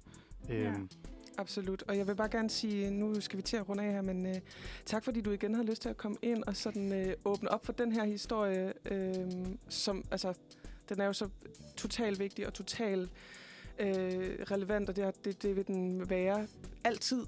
øh, desværre, Mm. kan jeg så sige. Men altså, det er bare så rart, at der er nogen, der tør, og der er nogen, der gør det. Øhm, og vi er jo rigtig glade for, at du har lyst til at komme ind og være... Helt vildt. Altså, Ja, det er spændende at høre om tankerne bag Ja. filmen, og også at nu er den jo ude, så man kan gå Mhm. ind Ja. på Syls YouTube og se den. Ja, Se altså det. kæmpe Ja. ja. totalt biased anbefaling heroverfra. Ja. Ja. Men jeg synes, at man skal, man skal se den, og jeg synes, at man skal også lige forberede sig på at være i et mentalt space, hvor man kan overskue mm. det. Um, Men, men at, at jeg føler, at jeg har kun fået, fået fra folk, at uh, de har fået positive oplevelser af det. Og det er også helt okay, hvis man ikke kan lide den, og fordi Mm. den er meget artfilm-agtig, fordi der jo heller ikke er nogen replikker. Men jeg er i hvert fald rigtig stolt af det her projekt, og jeg er rigtig glad for, at I har Det skal I givet fandme også være. Og, være, ja. tak. Og Hold jeg har givet overskud af tid til, at jeg skulle få lov til at komme ind og tale højt om det, og Ja. ja. faktisk sætte noget fokus på, Ja. på det hele. Og så skal man, altså nu kan man måske lige så godt sige det, det var egentlig vores ugens Ja. anbefaling, at man skal gå ind og se videoen. Det er klart, Og selvfølgelig. øh, ja. jeg synes også, den var så god, jeg anbefalede den for Ja. nogle uger siden, efter Ja. Vega. Mm. Øhm, men når man ser den, så skal man altså have nogle høretelefoner på. Det skal man. Fordi lydsiden er sindssygt vigtig. Ja. ja. Så ja, og altså de er også se... virkelig dygtige, dem der sidder og lavet lydsiden, Ja. vil jeg gerne lige sige. Det er Smæk den op på stor skærm også, fordi den er også bare fucking flot. Ja, øh, altså, det kan, Jamen, jeg er det- meget Oh sådan med det visuelle. Jeg synes bare, Tak. den er så altså, flot lavet det er også. den også. Altså jeg tror ikke, man får, det, man får ikke det fulde ud af at sidde og se den i 5 C'eren Nej. på telefonen. altså den skal hjem, så man virkelig kan tage Ja. det ind, ikke? Giv det lige noget plads. Og så synes jeg, det Øhm, fede ved den var at komme ud, man kunne se den et par gange. Ja, For den er, den er ikke så lang, og der er så meget symbolik og detaljer og farver og ting og sager, man skal tage ind. Ja. Så lige se den et par gange hen over ferien. Skal vi ikke det er sige altså det? bare øh, smækket videre Jeg kan herfra. godt mærke, at jeg skal genhøre det her afsnit, hvis Ja. jeg en dag har det lidt står dårligt med Det mig selv. begynder at regne. skal du være velkommen til. Tak. Vi hopper videre i programmet. Tak, Sofie, fordi du vil være med her i studiet øh, igen. Øhm, nu skal vi høre Siri Niel med I Bet You Know. Men øh, så fik vi lige hørt ambulance med søn, mens Ja. vi smed Sofia Amalie Hein ud af studiet. Det var, øh, det var spændende at høre om omsorg og hele projektet, og skide sejt, hun kom ud og fortæller hendes historie. Absolut. Altså, Det er så vigtigt. En, øh, en rørende fortælling, må man sige. Ja, men nu skal vi til et øh, fast indslag, som øh, jo plejer at ligge tidligere i programmet, mm. men øh, nu havde vi jo heldigvis Sofie til at fylde det ud i stedet for. Ja. Så øh, Karoline, vi skal til Kender I det? Og nu bliver det bare jeg Kender. Karoline det? Ja, øhm, og jeg tror faktisk ikke, du kender det. Fordi du er ret god til at snakke. okay. Det kommer ud, man forstår, hvad du siger. Øhm, hvor mere jeg får nogle gange at vide, hvor kommer du fra i Danmark? Hvordan, øh, hvordan, hvad, hvad du siger der og sådan noget. Folk forstår det ikke lige altid. Så det er bare, altså du kender det med at, ligesom at snakke dårligt, og Hmm. det er mere, jeg har en anekdote fra i fredags, Kom, kom med den. hvor jeg sidder på studiet sammen med en, en studiekammerat, og vi sidder og skriver på hver vores speciale. Skal vi til at have frokost, og jeg har lavet en super lækker lasagne, jeg har taget med i madpakken. Øhm, man har ikke noget bestik med. Nej. Så jeg spørger ligesom øh, min studiekammerat, om han kan gå ned og hente en gaffel og en kniv, for han skal alligevel ned og købe en sandwich. Mm-hmm.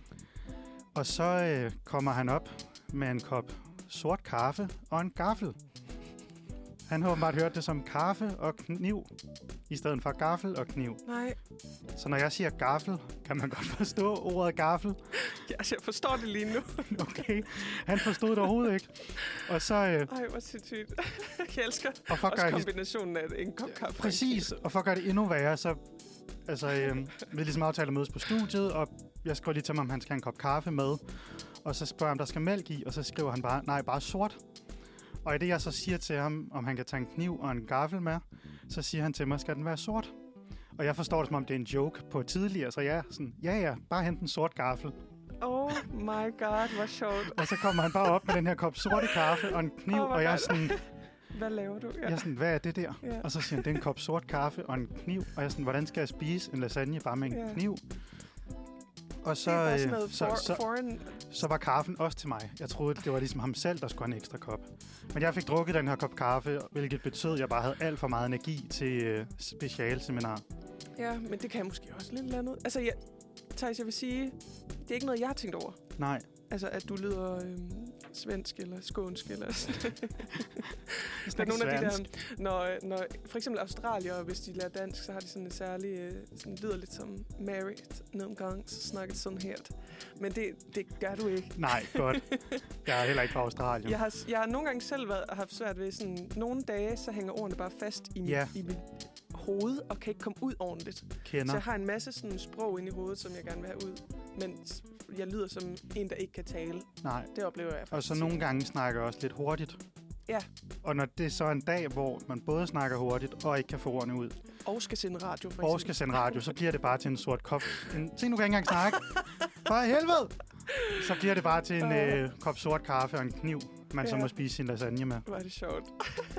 Og det resulterede jo så, at jeg måtte gå ned selv og hente en gaffel. Ja. For ellers så kunne jeg ligesom ikke komme igennem. Nej, jeg tænker også, hvordan fik du spist din lasagne? Og så var der jo meget kort tid til undervisningen startede, så måtte jo altså deep throate den der lasagne ned, altså for at jeg kunne nå det. det var, jeg blev hurtigt let, lad os sige det sådan. Det er også det er et øh, smukt billede, man får sådan på nethinden, når, man, når du siger det. Men jeg kender godt det der med, at man bare må sådan inhalere et eller andet. Ja, det var bare sluge en hel lasagne, Ja. og så skylle det ned med en kop kaffe. Så på den måde var det jo godt, han Den havde købt klassiske den. kombo. Lasagne og kaffe. Sort kaffe. ej, ej, men det, øh, det er også uheldigt. Så må du øve din diktion, Thijs. Ja, jeg tror, jeg må starte til Lige- noget sprogskole, eller... Massere kinderne lidt, inden ja. du kommer i skole. Ej, jamen, jeg synes, det var en god kender det, fordi jeg tænker, at alle kender den på et eller andet niveau. Ja, Ja, og så er det mest, nu var de koblet op på en sjov anekdote fra Ja. i fredags. det synes jeg er genialt. Men det, vi skal vel til at kalde det her et program. Ja, det, det skulle jeg lige til at sige. Altså, det har med med været, vi har været vidt omkring, Ja. det, vil jeg sige. Men jeg føler, at hver gang man kommer ind i det her studie, så er det sådan en tidsmaskine. Ja, Altså absolut. to timer flyver bare afsted. Ja, det gør det virkelig. Øhm, men vi har nået meget i dag, haft lidt sådan efterårsferie snak om, mm. hvad Mhm. man skal, og du havde nogle fremragende gode dårlige tips, Ja, nogle bud på, hvad man i hvert fald ikke skal. hvad man ikke skulle. Øhm, og jeg vil bare lige sige, altså hvis man sidder derude nede i Femern eller i Sønderjylland og, og, eller i Dansk Arkitekturcenter og føler sig forurettet af det her, det, jeg har intet imod jer. I, I, er, I har sikkert et publikum. Øhm, det er ikke, fordi folk ikke skal møde op. Det er bare mig og min personlige smag. Som, som bare kom ud. ja. Og så har vi No haft hate. Øh, besøg af Sofie Amalie Hein, og Ja. haft en spændende samtale med hende Ja. omkring hendes ja, debut som instruktør Mm, på hendes øh, første kortfilm, Omsorg. ja. Øhm, Så som det er man, altså også ugens øh, anbefaling at gå ind på YouTube og se den her film øh, Omsorg over Syls øh, nummer, som er faktisk blevet 11 minutter lang i den her kortfilm. ja, Utrolig flot. Det synes jeg bestemt, man skal gøre. Og så er der vel ikke rigtig andet for end at sige, at øh, vi sætter noget fedt musik på, og så kan man danse ud i mandagen.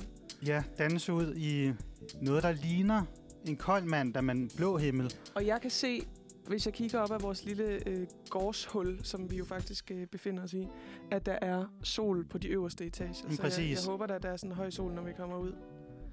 Men, altså, skal vi ikke bare kalde det en, en sender, Thijs? Jo, det gør vi. Godt. Vi skal høre et nummer, der ja, passer smukt til den blå himmel derude. Ja. Den hedder København K.